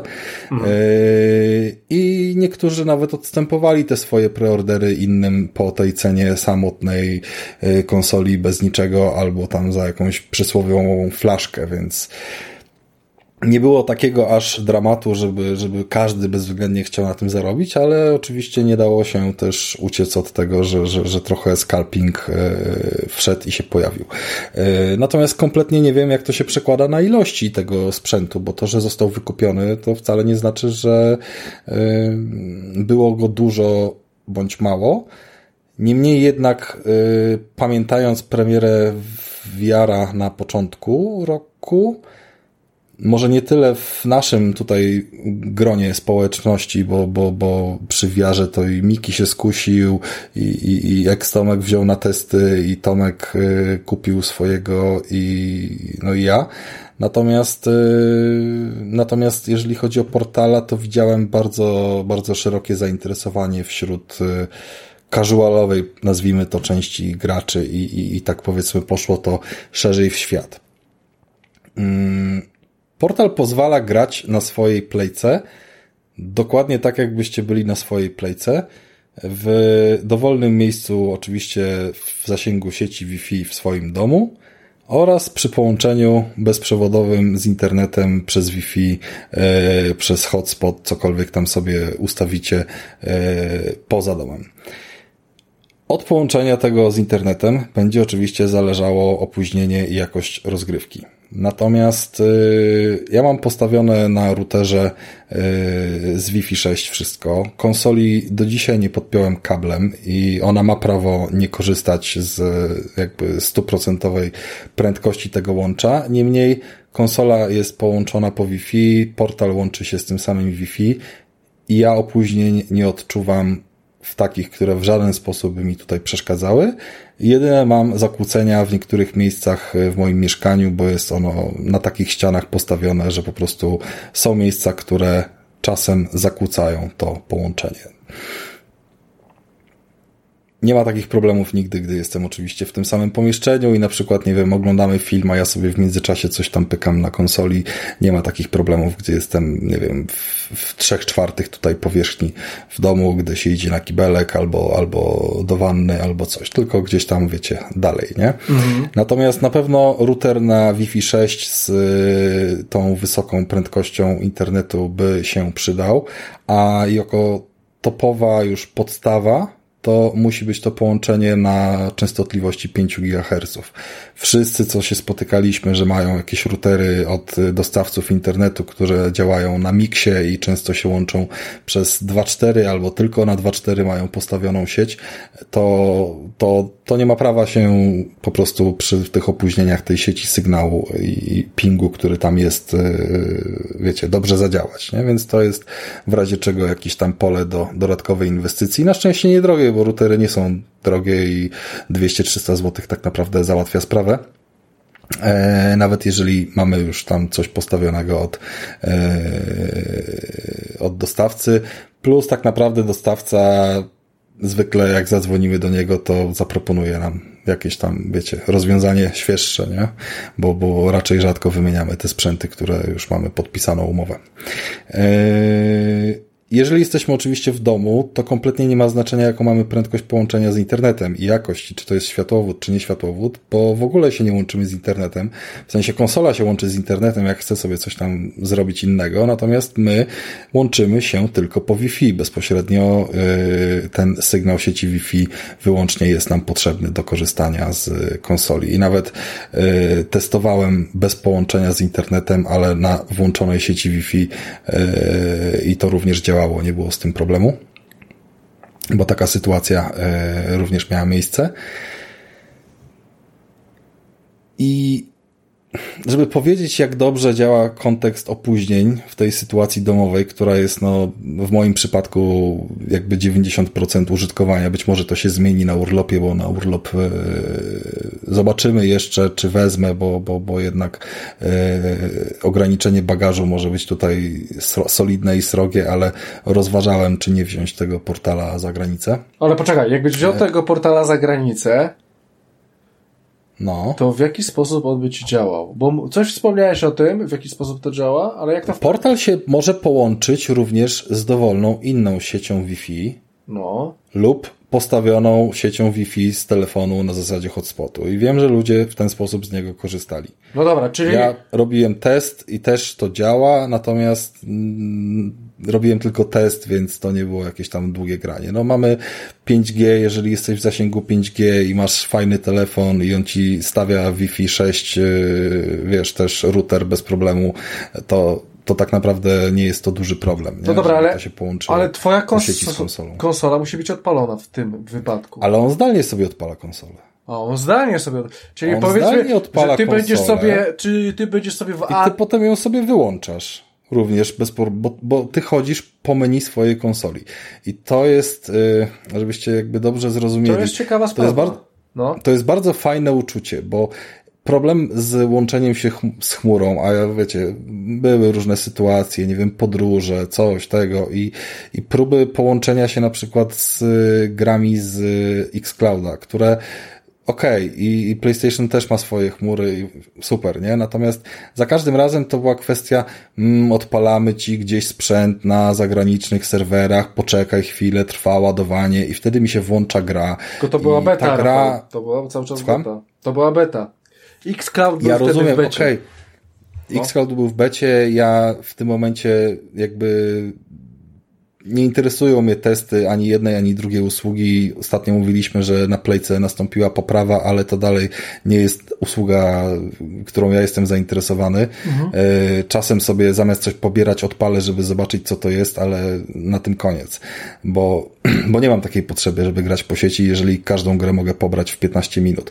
E, może przy wyjazdach, może za granicą. Ale tak czy inaczej, za każdym razem to była kwestia, że mam bibliotekę, odpalam sobie grę i wtedy może tam mi się zaczytuje save i ten save pokazuje, że to jest ta moja gra, bo to jest mój profil zaczytany i w ogóle. Więc jakby zaczytanie save'u na wirtualnym jakimś tam sprzęcie jest spoko i, i, i jest ok, ale cały czas jakby jest to jakaś proteza. A korzystanie ze sprzętu jako swojej konsoli, gdy ty odpalasz i masz dokładnie swoje menu, ze swoimi kafelkami, ze swoją ułożoną kolejnością wszystkiego, swoim dyskiem twardym, swoimi zrzutami ekranów, swoją, no, no wszystko, po prostu masz to w 100% przeniesione, nie? Yy, daje niesamowicie fajne uczucie, nie? Jakby bardzo łatwo jest zapomnieć, że ty jesteś na jakimkolwiek połączeniu sieciowym, tylko masz po prostu żywe uczucie, że trzymasz w rękach swoją PS5. I to jest coś, co jest po prostu świetnym uczuciem, szczególnie, że trzymasz ten kontroler w kształcie DualSense'a, więc yy, masz po prostu odczucia fizyczne również w 100%, może nie w 100%, tylko 95%, bo gałki są troszeczkę mniejsze i, i, i jest to uczucie, yy, można powiedzmy przeskakując z jednego kontrolera na drugi odczuwać, że, że trochę to e, chodzi inaczej. Natomiast no, co do jeden do jednego wszystkie funkcje są. Masz mikrofon wbudowany w ten kontroler, masz tak samo przycisk, tylko trochę w innym miejscu do wyciszenia. E, tak samo działa ci wyciszenie całkowite, jak przytrzymasz ten przycisk. Tak samo wchodzi ci do menu jakiś przycisk e, z logiem PlayStation i tak samo e, zrzuty ekranu robisz sobie, wiesz, dedykowany do tego przyciskiem i jedyne co działa tak naprawdę inaczej to jest brak płytki dotykowej, natomiast ekran jest dotykowy. Ekran dotykowy nie jest obsługiwany przez gry natywnie, że klikasz sobie po funkcjach w menu jak po tablecie, tak jak na Switchu na przykład, bo, bo gry tego nie obsługują, natomiast masz po prostu to zrobione w ten sposób, że mm, mniej więcej przy lewym i przy prawym analogu, tak w zasięgu Twoich kciuków, są wydzielone takie y, przestrzenie, które Ci się od razu podświetlają, gdy dotkniesz ekranu, które symulują Ci y, i z lewej i z prawej strony jakby odpowiednik tej płytki, więc tam możesz sobie wykonać gest zaprogramowany w grze, czyli zarówno wciśnięcie, jak i tapnięcie, jak i przeciągnięcie palcem po tej płytce w tym danym miejscu, czyli trochę rozwiązanie jakby się grało nie wiem, na tablecie i miało jakiś tam, wiesz, obszar sterowania w danym miejscu na ekranie. No, rozumiem, że e, wibracji tych haptycznych też nie ma. Też są. Jeden do Powiedziałem, że są wszystkie funkcje. No tak, ale... Są wszystkie funkcje, wliczając w to wibracje haptyczne i triggery adaptacyjne i mikrofon to i ciekawe. podświetlenie nawet kolorowe, yy, paskowe, które jest poprowadzone inaczej i do niego mogę się trochę czepić, bo ono jest bardzo dyskretne i bardzo eleganckie w standardowym DualSense. Mm, tutaj natomiast to jest taka kreska dookoła analogów po lewej i po prawej stronie, która nie ma regulacji poziomu jasności. Można ją tylko włączyć albo wyłączyć i wierzę, że to się gdzieś tam w jakimś update'cie oprogramowania pojawi, bo niestety grając po ciemku i gdy przyciemniamy sobie ekran, a ten naprawdę podoba mi się, jak bardzo można go przyciemnić i wtedy wiecie, na minimalnym ustawieniu grać, widzieć wszystko, a jednocześnie nie, nie mieć poczucia, że coś nas razi w oczy i to jest dalej wyraźne. E, natomiast te paski świetlne po prostu rażą w oczy, szczególnie, że z defaultu są one niebieskie, jeżeli gra nie zmienia ich koloru na inny i ten niebieski uderza po prostu całą swoją mocą w, oczy. O, to jest bez sensu, więc te, te paski mam wyłączone. Gdyby dało się zmniejszyć ze dwa stopnie jakiś ten poziom jasności, to, to pewnie by się z nich korzystało. E, no, no i tak to działa. Jakby odpalasz sobie ten sprzęt, on powiedzmy jest w trybie sobie uśpienia i raczej się w tym trybie za specjalnie nie rozładowuje. To jest też y, duża zaleta w kontekście, no powiedzmy, że nie wiem, 3-4 dni leży i bierzesz tą konsolę i ona ma praktycznie tak samo naładowaną baterię z tego trybu czuwania, natomiast jak Switcha nie wyłączę na sztywno i go zostawię tak, żeby sobie poleżał 2-3 dni, to praktycznie zawsze jest rozładowany później. Tak przynajmniej wynika z moich doświadczeń, więc... To mają te stare Switche, bo muszę przyznać, że te coś zmienili w tych OLEDowych, że w OLEDowych mhm. jest lepiej. No ale OLEDowe... No okej, okay, no ale tak... Ekran, no i dobrze, ekran, no bo tryb uśpienia jest... Y nie, ale to, to chodzi o to, w jaki tryb uśpienia przechodzi Aha. konsola, wiesz, jakby jak, jak bardzo się tam w tle procesy różne ewentualnie dzieją. No tutaj się nie dzieje nic, jest jakby mózg wyłączony, natomiast jedno kliknięcie i potem potwierdzenie drugiego, żeby to nie było przypadkowe, wiecie, jakieś uruchomienie konsoli, e, więc tak dwoma przyciskami się powiedzmy odblokowuje i pojawia się jakiś ekran łączenia z konsolą, w który potwierdzamy po chwili, gdy już mamy połączenie nawiązane i takie okrągłe okienko przenosi nas od razu do gry, którą mamy zatrzymaną w konsoli. No i bierzesz tą swoją konsolę i się łączysz z tym, co zostawiłeś w domu. No po prostu jakby, czy tam był Robocop, czy było Gran Turismo, czy Wiedźmin, to, to zajmowało zwykle 5 do 10 sekund nawiązanie połączenia z poziomu jakby konsoli w ogóle nie miałeś różnicy, a jeżeli na przykład e, wygasiłeś sobie tą konsolę, a twoja playka w domu została włączona, no bo tam też jakiś czas uśpienia sobie powiedzmy na niej ustawiamy, nie wiem, pół godziny czy godzinę.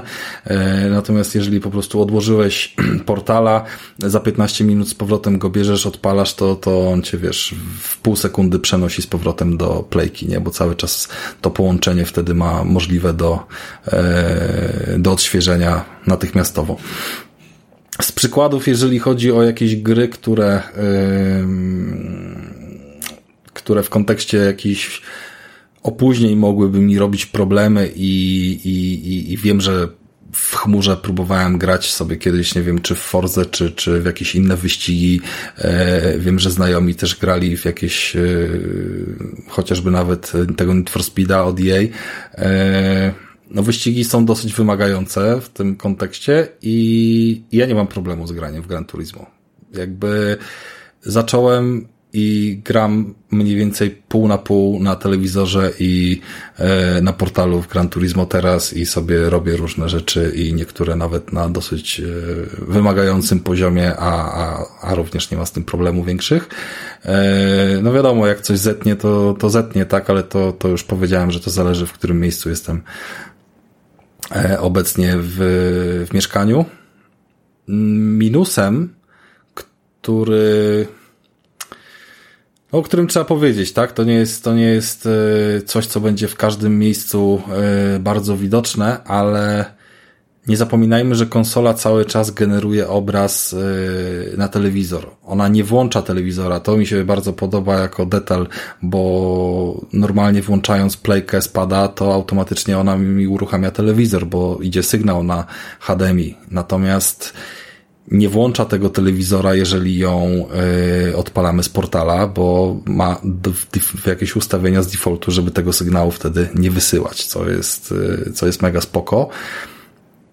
Ale dalej jakby ten obraz idzie, dalej możemy sobie włączyć telewizor, dalej możemy go mieć y, jakby, wiesz, przed sobą i portala i telewizor i oglądać wszystko na dwóch ekranach co powoduje, że cała grafika jest yy, dalej generowana w takiej jakości jak na telewizor. Czyli mamy załóżmy 4K na Gran Turismo, czyli deszcz, który pada, jest bardzo drobnymi kropelkami przystosowanymi do 4K.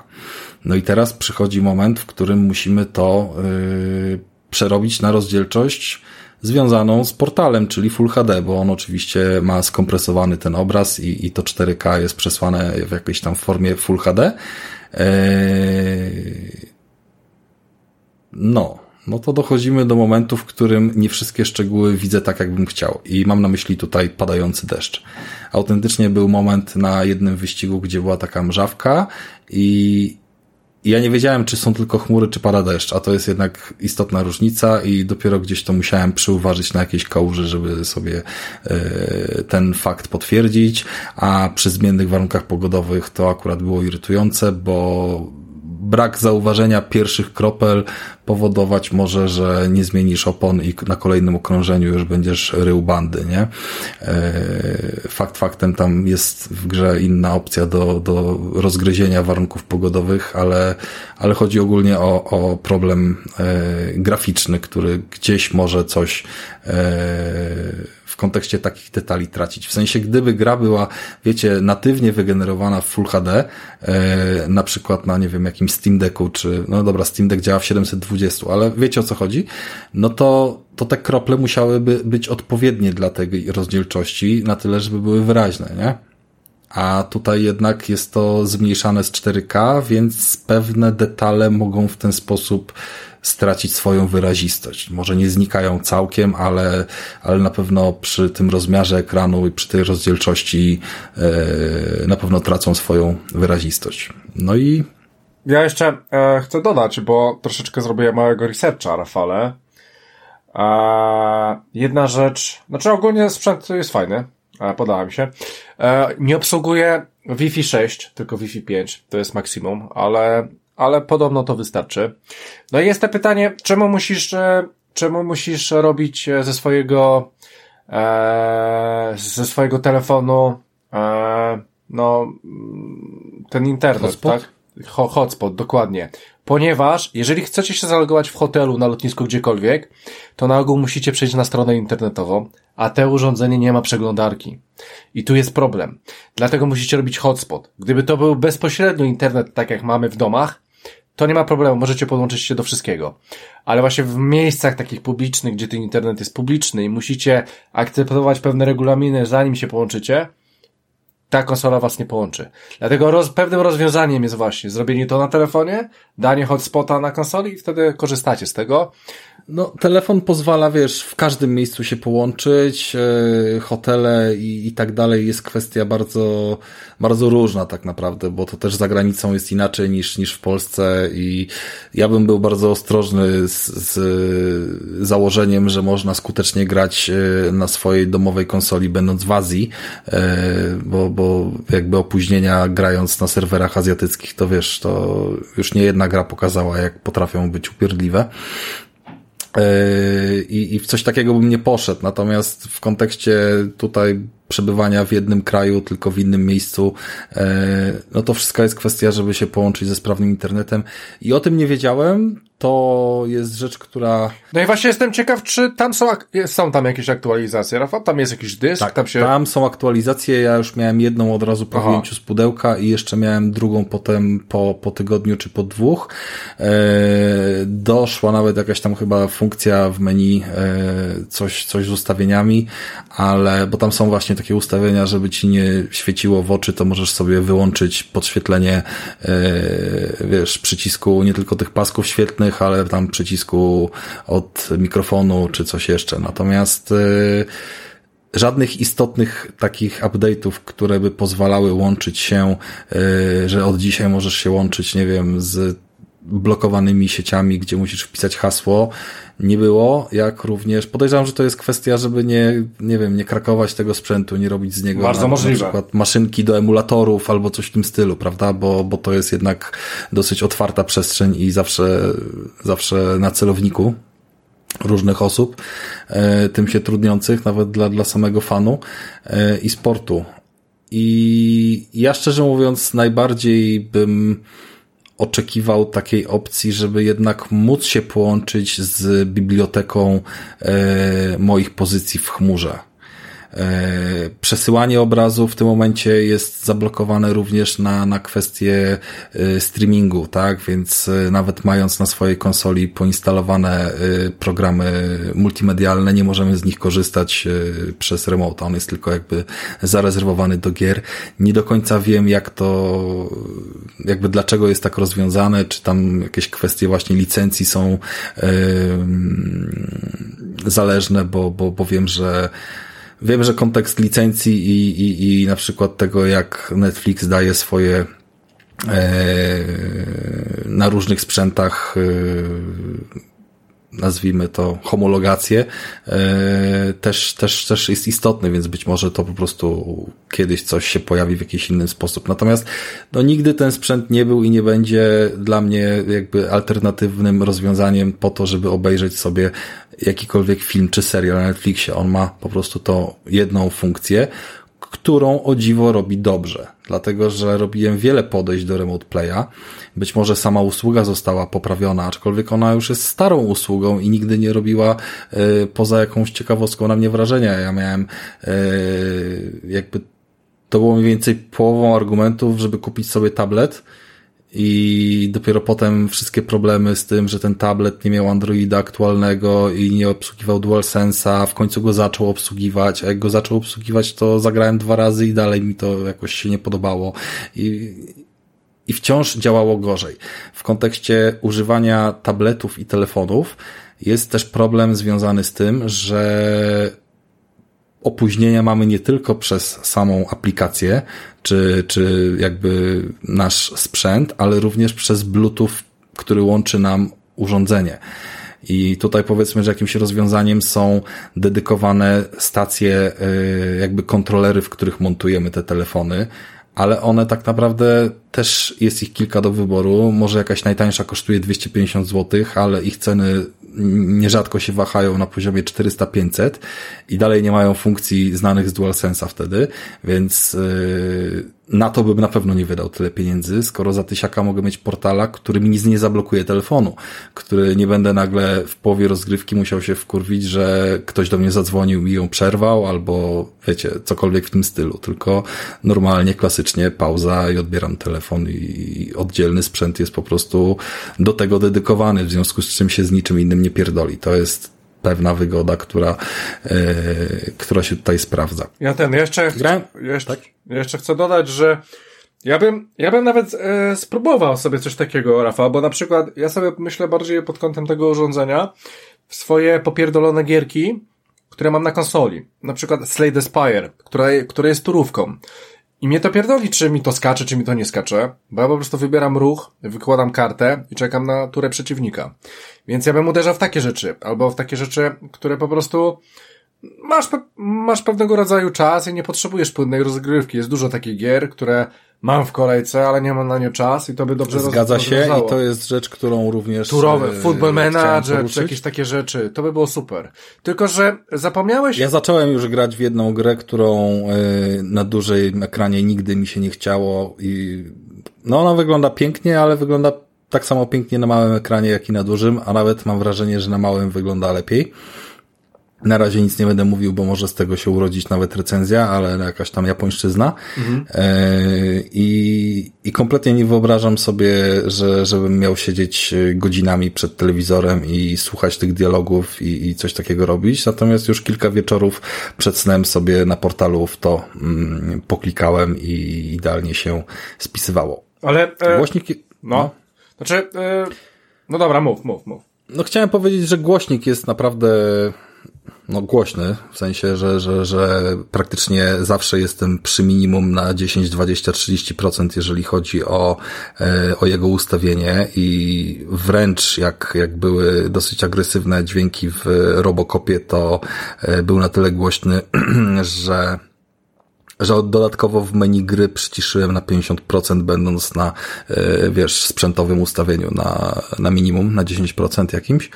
E, ekran ma też bardzo ogromną regulację jasności i, i nigdy nie miałem problemów jakby z czymkolwiek w kontekście jasnego pomieszczenia, czy, czy, czy nawet odpalenia go na zewnątrz przy, przy ustawieniu na 100%.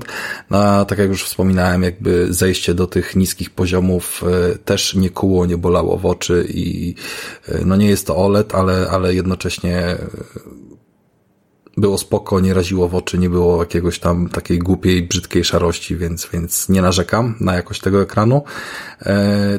To, na co narzekam, tylko, że to nie jest do końca wina sprzętu. To jest kwestia po prostu, że ja nie jestem dostosowany do takiego chwytu i ja nie mogę na portalu spędzić długich sesji, chyba, że to będą właśnie jakieś takie leniwe sesje, że będzie on leżał na kolanach, a ja będę yy, będę go trzymał, wiecie, jedną ręką. Yy, on jest tak wyprofilowany, że go trzymasz jak DualSense'a, ale jednak w środku masz, y, nie wiem, 20 centymetrów przerwy, nie? Więc te dłonie musisz trzymać szerzej i przez to one się po prostu męczą i, i, i trzymanie go tak w 100% uniesionego w dłoniach, on wcale nie jest ciężki, on waży 500 chyba 50 gram, to jest 200, około 200 czy 250 więcej niż DualSense sam w sobie i biorąc pod uwagę, że go trzymasz dwoma dłońmi w szerszym chwycie, to w pierwszym momencie w ogóle prawie nie czuć różnicy. Więc to nie jest jakieś tam 700-800 gram e, znane z tych, tych e, dużych konsol, które jednak e, od razu w łapie robią robotę. Bardziej takie, takie zbliżone do Switcha urządzenie. No i ten uchwyt miałem tak samo, tak samo cierpły mi ręce, gdy na Switcha zakładałem bardzo podobny kształtem oryginalny grip, który, który miał też takie wyprofilowanie, więc no tutaj kwestia znajdowania pozycji jest, e, jest w sumie dosyć istotna, ale, ale, ale mi się nie udaje, tak jak mogę z DualSense'em 3-4 godziny ciągiem w jakiejś grze spędzić, tak tutaj po godzinie już czuję jakieś, e, jakieś drobne, e, drobne, drobne obciążenie, nie? No, Nadgarstki jakieś tam. No i Rafale, chyba największy minus, jaki ta konsola ma. No bo dalej o nim nie powiedziałeś. No właśnie, no, Tomek? Znaczy ja jeszcze jest do tego gripu, bo to Aha, jest okay. bardzo, e, bardzo dziwna kwestia dla mnie, bo wydawałoby się, że te rzeczy są w miarę ustandaryzowane. I tak jak e, ja preferuję pada do PlayStation od pada do Xboxa, gdzie zdecydowana większość ludzi uważa, że, że to ten Xboxowy to jest, to jest właśnie to. No. Mi, mi się go źle trzyma, chociaż e, przyznam się szczerze, że teraz jak mam tą elitkę to się e, e, bardziej polubiliśmy. Tak na przykład Steam Deck i ROG Ally i mieliśmy ostatnio, znaczy właściwie nie, nie brałem udziału w tej Ja miałem okazję trzymać, miałem okazję trzymać Rogala. Byłem w jakimś sklepie i się chwilę nim bawiłem i nawet pisaliśmy o tym na naszej No właśnie do tego chciałem nawiązać. podcastowej. Rogal był bardzo płaski, miał niby wyprofilowane, delikatne te uchwyty, ale ogólnie on, on był takim bardzo płaskim urządzeniem, a no tutaj masz w 100% y, uchwyt z DualSense'a. No, no kumam, tylko bardziej chodziło mi o to, że na przykład y, Steam Deck jest dla mnie mega nieforemny i nie, pół godziny z nim i ja nie, nie dawałem rady e, na nim e, dłużej grać. Z kolei ROG Ally leżał mi super.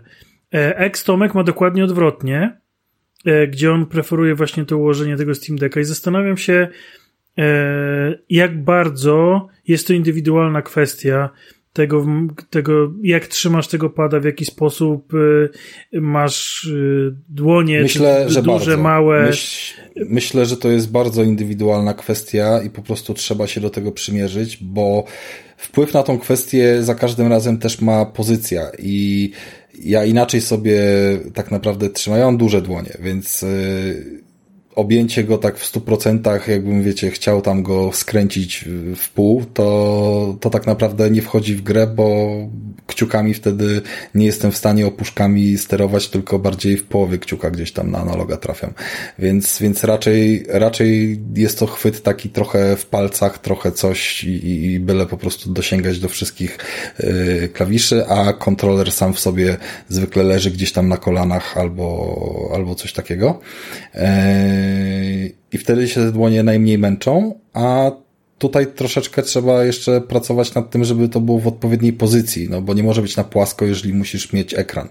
Natomiast jeżeli wiesz, dłońmi go trzymasz w 100%, to ten ciężar automatycznie yy, ci się rozłoży lepiej i, i, nie będzie takim dużym problemem, więc, więc to jest po prostu rzecz, którą trzeba mieć na uwadze, że, yy, że każdemu może leżeć inaczej.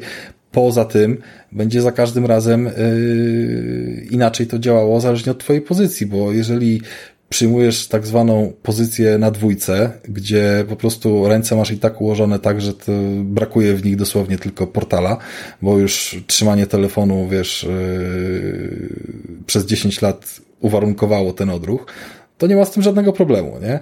I jeżeli siedzisz sobie bardziej, wiesz, na kanapie w pozycji nie leżącej, tylko, tylko yy, trochę, trochę wyżej i masz gdzieś tam go oprzeć sobie o udo i trzymać, to też nie ma żadnego problemu, więc najbardziej yy, męcząca dla mnie pozycja to, to było płaskie leżenie na łóżku i wtedy, żeby go dobrze widzieć, to yy, oparte na łokciach i, i uniesiony w górze, nie? To, to po prostu gdzieś tam są, wiesz, kąty ustawienia nadgarstków i tak dalej. Natomiast sam chwyt jest świetny, jakby uczucie złapania tego DualSense'a, który nie jest DualSense'em, to jest tak jednocześnie jakbyś, wiesz, złapał znajomy ci kształt cycka, tylko przyczepiony do innego ciała, nie? Podoba mi się to, No dobra, ale w dalszym ciągu, Rafale, Rafale, Rafale, mój drogi, nie powiedziałeś... No ty masz do powiedzenia o jakiejś wadzie, jestem ciekawy, co tam wyczytałeś, bo przecież... No ale to jest taka wada, taka, no dla mnie, dla mnie dosyć poważna. E, no, no słucham. Ta konsola nie ma Bluetootha, więc słuchawki musimy mieć na kablu, grając w niej w cokolwiek, gdzie e... to jest dramat.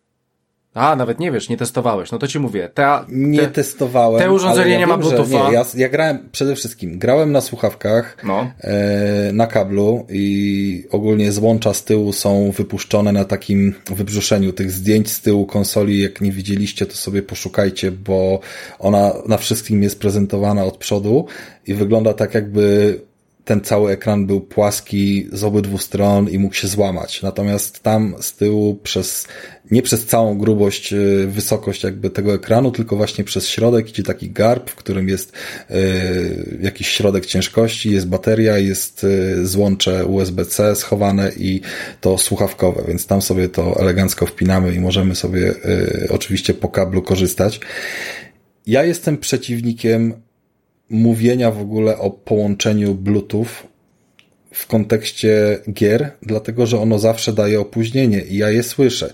Jeżeli mamy sprzęt, który jakby wszystko w nim zrobili pod to, żeby zminimalizować opóźnienia związane z połączeniem z konsolą, to wrzucenie obsługi Bluetootha, który ten dźwięk opóźnia, no dlaczego miałoby się sprawdzić? Pewnym minusem jest to, że skoro mamy USB-C, to nic nie powinno stać na przeszkodzie, żeby poprzez przejściówkę do tego USB-C podłączyć sobie dongla od swoich pulsów bądź innego headsetu PlayStation i z niego korzystać. I to jest rzecz, co do której mam pewne obiekcje, bo, bo oczywiście to jest krok wymierzony w kierunku nowych dwóch zestawów słuchawkowych, które już się tam mają pojawić nie wiem, nawet teraz w styczniu może już miały premierę, nie śledzę. Do tego urządzenia? zestaw. Słucham? Ogólnie, czy do tego urządzenia? Nie, mamy dwa zestawy nowych słuchawek, które teraz się pojawiają. Tak, Jedne tak, to są tak. te pchełki, tak, a drugie to są poprawione pulsy. Mhm. I obydwa mają opcję łączenia się przez system yy, taki, który po prostu nie, no ten, który powiedzmy, że tworzy na przykład się przy kinie domowym, że ci gra wszystko jednakowym tempie, to jest jakiś tam link po prostu, nie? E, dźwiękowy. Może to jest Bluetooth, może nie jest, ale jest to w, taki sposób sparowane, że po prostu działa jeden do jednego i jakoś tam radiowo się, się łączy. Mm, bez dongla. I portal ma tą funkcję do tych nowych headsetów wbudowaną. I mi się nie widzi do sprzętu za tysiaka dokupować kolejnych słuchawek za tysiaka oczywiście. Natomiast one działają też z PS5 jako taką główną i mając na uwadze, że może tu, może tam, może do czegoś jeszcze, kto wie, czemu nie. Natomiast no, będę to rozpatrywał jako oddzielne urządzenie jednak i, i, i nie, że dedykowane do portala, tylko po prostu z jego obsługą, a brak obsługi Bluetootha na portalu jest takim samym argumentem, jak brak obsługi Bluetootha na każdej konsoli. Poza Switchem. No dobra, e, ale te wszystkie Steam Decki, to wszystko, te dziadostwo całe, to już wszystko ma chyba Bluetootha. No ma Bluetootha i tak samo jak sobie byś podłączył Bluetootha do telewizoru albo do no nie, no, okay. albo do Steam Decka, będziesz miał opóźnienie. Eee, chodzi... No do, do okej, okay, no będę miał opóźnienie w urządzeniu, które streamuje, które samo w sobie może opóźniać. E, chodzi o to, że wiesz, no nowe urządzenie, tak? Miesiąc, dwa e, od premiery i no i Bluetootha nie ma, gdzie to już jest standard. Ja, ja telefonu nie kupię na kabel, no, Christian, jedynie Sony ma jacka, ale żaden tak, telefon nie, ma, nie ma jeżeli jacka. To jest, jeżeli to jest substytut playki, tylko mobilny, a playka nie obsługuje Bluetootha, to dlaczego to by miało? Do Xboxa też nie podłączysz słuchawek na Bluetootha. No, ale jednak wykorzystanie tego urządzenia jest jednak mobilne. Jeżeli no to sobie bawimy... możesz kupić mobilne słuchawki albo mieć na kablu za 5 zł. No raczej mo możesz Właśnie mieć... jestem ciekaw jak te, jak te pchełki, bo i reklamowali razem z portalem. Te, te... Reklamowali je razem jako premiera. Ja pchełkami jestem zainteresowany, tylko że mam za dużo już headsetów, ale... O, da, głównym... Rafał. Znaczy, ja nie lubię pchełek jakby Aha, tak totalnie, nie? Ogólnie nie lubię pchełek i, i zawsze są one dla mnie złym rozwiązaniem. Natomiast faktem jest, że korzystanie z dużych headsetów przy telewizorze wiąże się z tym problemem, że gdy obracam głowę lewo w prawo, to mi o zagłówek haczą te headsety. I to każdy jeden będzie miał ten sam problem. I tutaj pchełki są jakimś rozwiązaniem ale nie wiem, czy na tyle będzie mnie to przekonywało, bo raczej jednak na słuchawkach nie gram, tylko tam kino domowe, więc nie wiem, czy będę tak zainteresowany, żeby, żeby w te pchełki uderzać. Tym bardziej, że mam piękne, akurat te, które twoja żona też kupiła i one po prostu kablowo mi się pięknie łączą, wyciszają wszystkie dźwięki z zewnątrz i super na nich dźwięk z portala śmiga. A jak leżę na dupie i, nic nie robię, to ten kabel mi nie przeszkadza. No dobra, e, ja już wszystko wiem. E, szczerze powiedziawszy, gdyby ta konsola nazywała się Xbox Portal, to ja, ja bym na pewno ją miał w swoim domu, tak? To nie ma takiej opcji, bo brakuje mi urządzenia, gdzie mogę sobie na przykład w łóżku pograć i faktycznie, jeżeli ja widzę swoje menu, ja wybieram sobie swoje gry i tak dalej, i tak dalej, sobie robić takie rzeczy, no to no to sztos, nie? Dla mnie sztos. Szczególnie, Czy ja wam powiem... Że to, to jest jednej co, firmy, co... nie? To jest jednej firmy, więc to też jest... Słuchajcie, to co, to co na pewno jest y, istotną cechą, to jest fakt, że to jest jednak duże i można rzec, że trochę nieporęczne. W sensie moment, w którym trzymasz to w ręku i korzystasz, to jest wygoda, ale jednocześnie ten kształt całościowo jest bardzo nieregularny i ja odczuwam dyskomfort na myśl, że to wrzucam do plecaka luzem. Nie mam takiego dyskomfortu ze Switchem. Biorę sobie jakąś płaską kieszonkę i go tam, wiesz, umieszczam. A nie ma żadnego futerału do tego? Oryginalnego nie ma. No. Ja już mam futerał, bo, bo się doczekałem jako też y, uzupełnienie do prezentu i jakiś tam AliExpress. I super, futerał jest idealnie wymierzony, ma pokrywkę na ekran, żeby nie... Yy, no, no wszystko ma, co jest tam potrzebne i super, i się chowa i pięknie. Ale ten futerał jest tak ogromny, że byłem mega zdziwiony, że mi się zmieścił do schowka w samochodzie. Chyba tylko dlatego, że to jest duży samochód, bo na pewno by mi się nie zmieścił w drugim aucie. I w twoim schowku też by się nie zmieścił. W sensie to jest amerykański W moim na pewno pokrowca. nie. No nie, to jest jakby, to jest ten typ pokrowca, który jak wrzucasz do plecaka, to już nie masz plecaka, nie? Mniej więcej ten pokrowiec to jest pół rozmiaru PS5 pionowo, jakby przeciąć. Okej, okay, dobra. Więc to, e- to jest naprawdę locha i, i dlatego ta mobilność, no, no wiecie, każdy chodzi z czym innym, ludzie różne rzeczy robią i Switcha noszą w kieszeni i coś tam, ale no e, tutaj każdy musi sobie swoje będzie podejmował decyzje. Natomiast ten chwyt jest na tyle fajny i pewny, że w domu konsoli nie trzymam w pokrowcu prawie nigdy, zwykle sobie leży gdzieś na wierzchu. Nie mam żadnego problemu z tym, żeby ją przenosić e, w jednym ręku, bo uchwyt jest na tyle pewny, tak jak w kontrolera.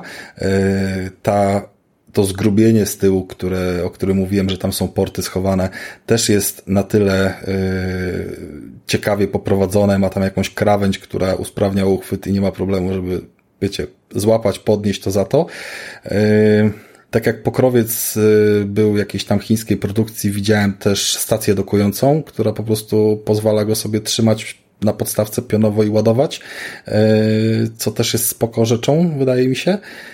Ładuje się szybko, ma szybkie ładowanie i nie wiem ile czasu trzyma bateria, bo w gruncie rzeczy nigdy nie miałem takich długich sesji. Ale, ale słyszałem, że dobrze trzyma.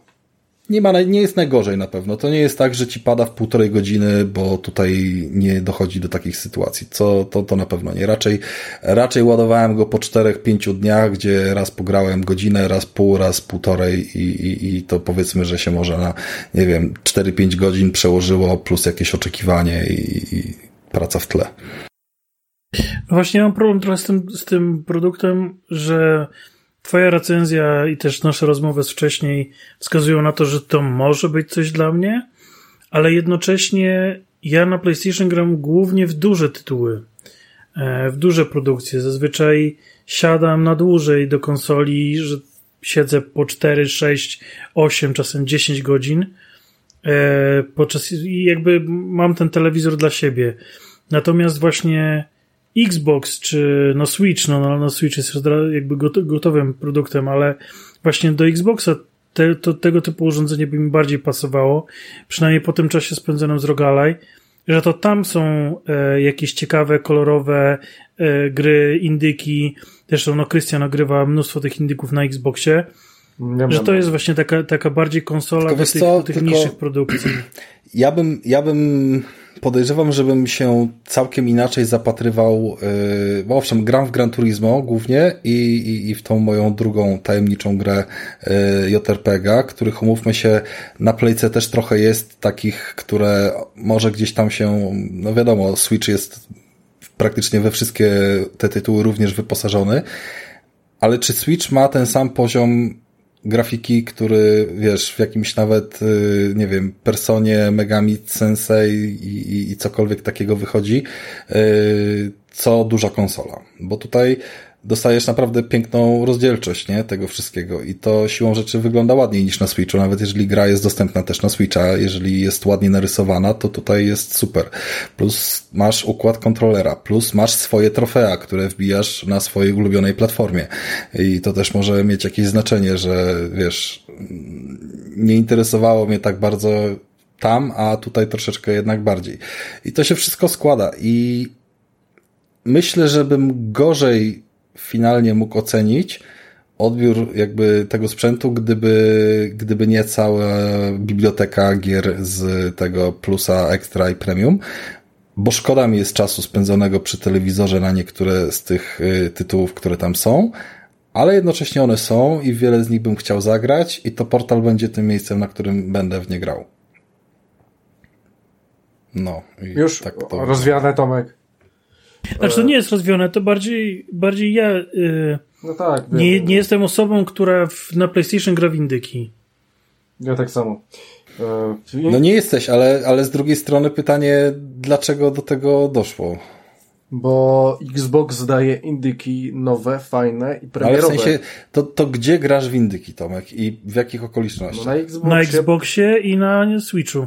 No bo są, chodzi no o to, że są na premierę, Rafał. To jest właśnie to. Już pomijam, nie, bo no, urządzenie to, że, to, że grasz na Xboxie windyki, to ja rozumiem, bo są na premierę, załóżmy. No, no i jakby w pełni kumam. Ale załóżmy wyszedł y, Teardown, który jest głównie tą mechaniką i moim zdaniem Teardown jest grą, którą spokojnie można ogrywać na portalu, bo przy tym swoim kubowym y, stylu graficznym nawet będzie lepiej wyglądał na mniejszym ekranie niż na większym, a Okej, okay, Rafałku, ale ty nie szukaj rozwiązania problemu, w co może grać, tylko po prostu jest jakiś to nie, problem. ja rozmawiam z Tomkiem w kontekście, wiesz, tego... Tak, tylko że właśnie że, że, że Teardown jest kompletnie grą, którą ja nie zagram na niczym, nigdy, nigdzie. No okej. Okay. E, bardziej, Czy, jeżeli Tomek, już, ja cię nie będę to Sea of Stars, siłę, tak? Bo, bo mamy takiego, tak. takiego RPG, który wyszedł jednocześnie tak, jest... na Xie i na PlayStation i mówiąc szczerze, yy, przeszedłem go do połowy gdzieś na Playce. W ogóle mnie nie interesował na Xie, no bo był dostępny na obu. Yy, mhm. Ale nadal yy, nie jest to też gra, do której wrócę, bo to jednak nie jest do końca mój, yy, mój styl. Yy, przeszedłem dwie części yy, Octopath Travelera na, na, na Switchu i raczej tam dopatruję się takich gier, e, właśnie w pixelarcie, z jakiejś JRPG i tak dalej. Natomiast PlayStation dla mnie jest miejscem, gdzie gram w duże gry. Nawet teraz, kiedy e, odświeżam sobie jakieś e, starsze tytuły, bo mam na nie czas, e, gram w Outer Worlds, to też jest olbrzymi tytuł i właśnie gram sobie na, na, na playce.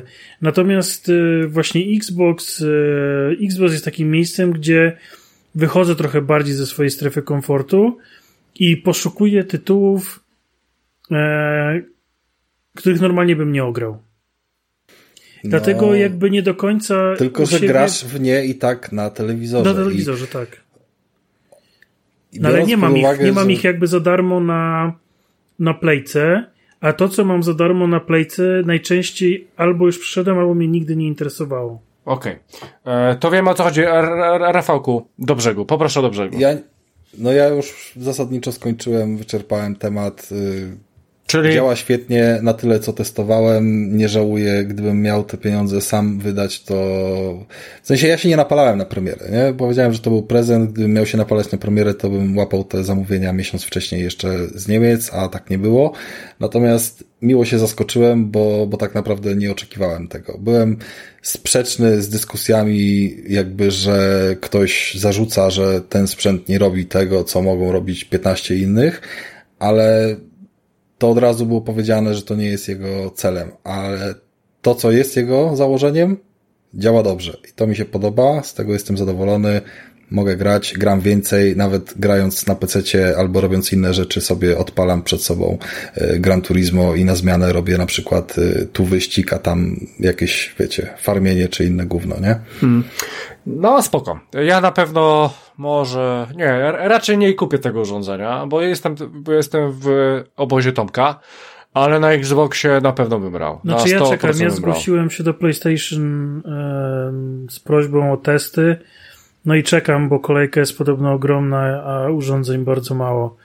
Nie wiem, hmm. mówiąc szczerze, czy, czy, czy, czy, czy mi się to uda przetestować, czy nie szybciej jednak trafię do Krakowa i, i ogram u Rafała. O, a może Rafał. No my będziemy to... u ciebie, Tomek, przecież przed y, lotniskiem, no tak, więc tak. Y, jeżeli ja nie zdecyduję, że go biorę, a bardzo prawdopodobne, że go nie będę brał, bo pakujemy się w plecaki i, i tam jest ograniczenie spore, więc y, ja ci go wtedy przywiozę i pożyczę. No. O, no i to jest, to jest spoko rozwiązanie jest dla mnie. Pomysł. Natomiast na ten moment prędzej kupię pchełki niż portala. O, E, bardzo dobrze. Dobra, e, słuchajcie, e, musimy kończyć 254 odcinek. Macie prawie godzina nam wyszła e, z zabawy o portalu, więc w sumie wszystko wiecie już, jak my widzimy ten sprzęt. E, słuchajcie, standardowo wchodźcie na bezimienny.pl, tam wrzucamy odcinki, grupa facebookowa, mamy też e, czat e, dla patronów. Doszedł Twitter, YouTube, tego typu rzeczy, Spotify, standardowo rzucamy odcinki i z pewnością tu jest już pytanie, pytanie, nowa ankieta, odpowiadajcie na te ankiety. No i standardowo Słyszymy się teraz już co tydzień, więc mogę wam powiedzieć, że słyszymy się na tydzień. Słuchajcie, ja mam, ja mam taki mały żarcik. Ja mam taki mały żarcik na koniec, taki suchar. E, czemu Rafał gra na pececie? E, Okej, okay, nie wiecie, to ja wam odpowiadam, ponieważ na PlayStation nie ma już gier. I w tym optymistycznym, optymistycznym akcentem ja miałem na imię Krystian, ze mną był. Rafał. Dziękuję. No, odebrałem umowę. No, odebrałem umowę. No tak, i, i był tak, ze mną. Tak, ja I był... cały czas się zastanawiam. Okej, okay, okej. Okay. Ja, ja, ja później ci to wytłumaczę. No i był z nami Tomek. Dzięki wielkie, do usłyszenia. Do usłyszenia, słuchajcie, do usłyszenia i to już za tydzień, więc za tydzień kolejny 255 odcinek podcastu bezimienny, więc do usłyszenia, drodzy słuchacze, trzymajcie się, hej!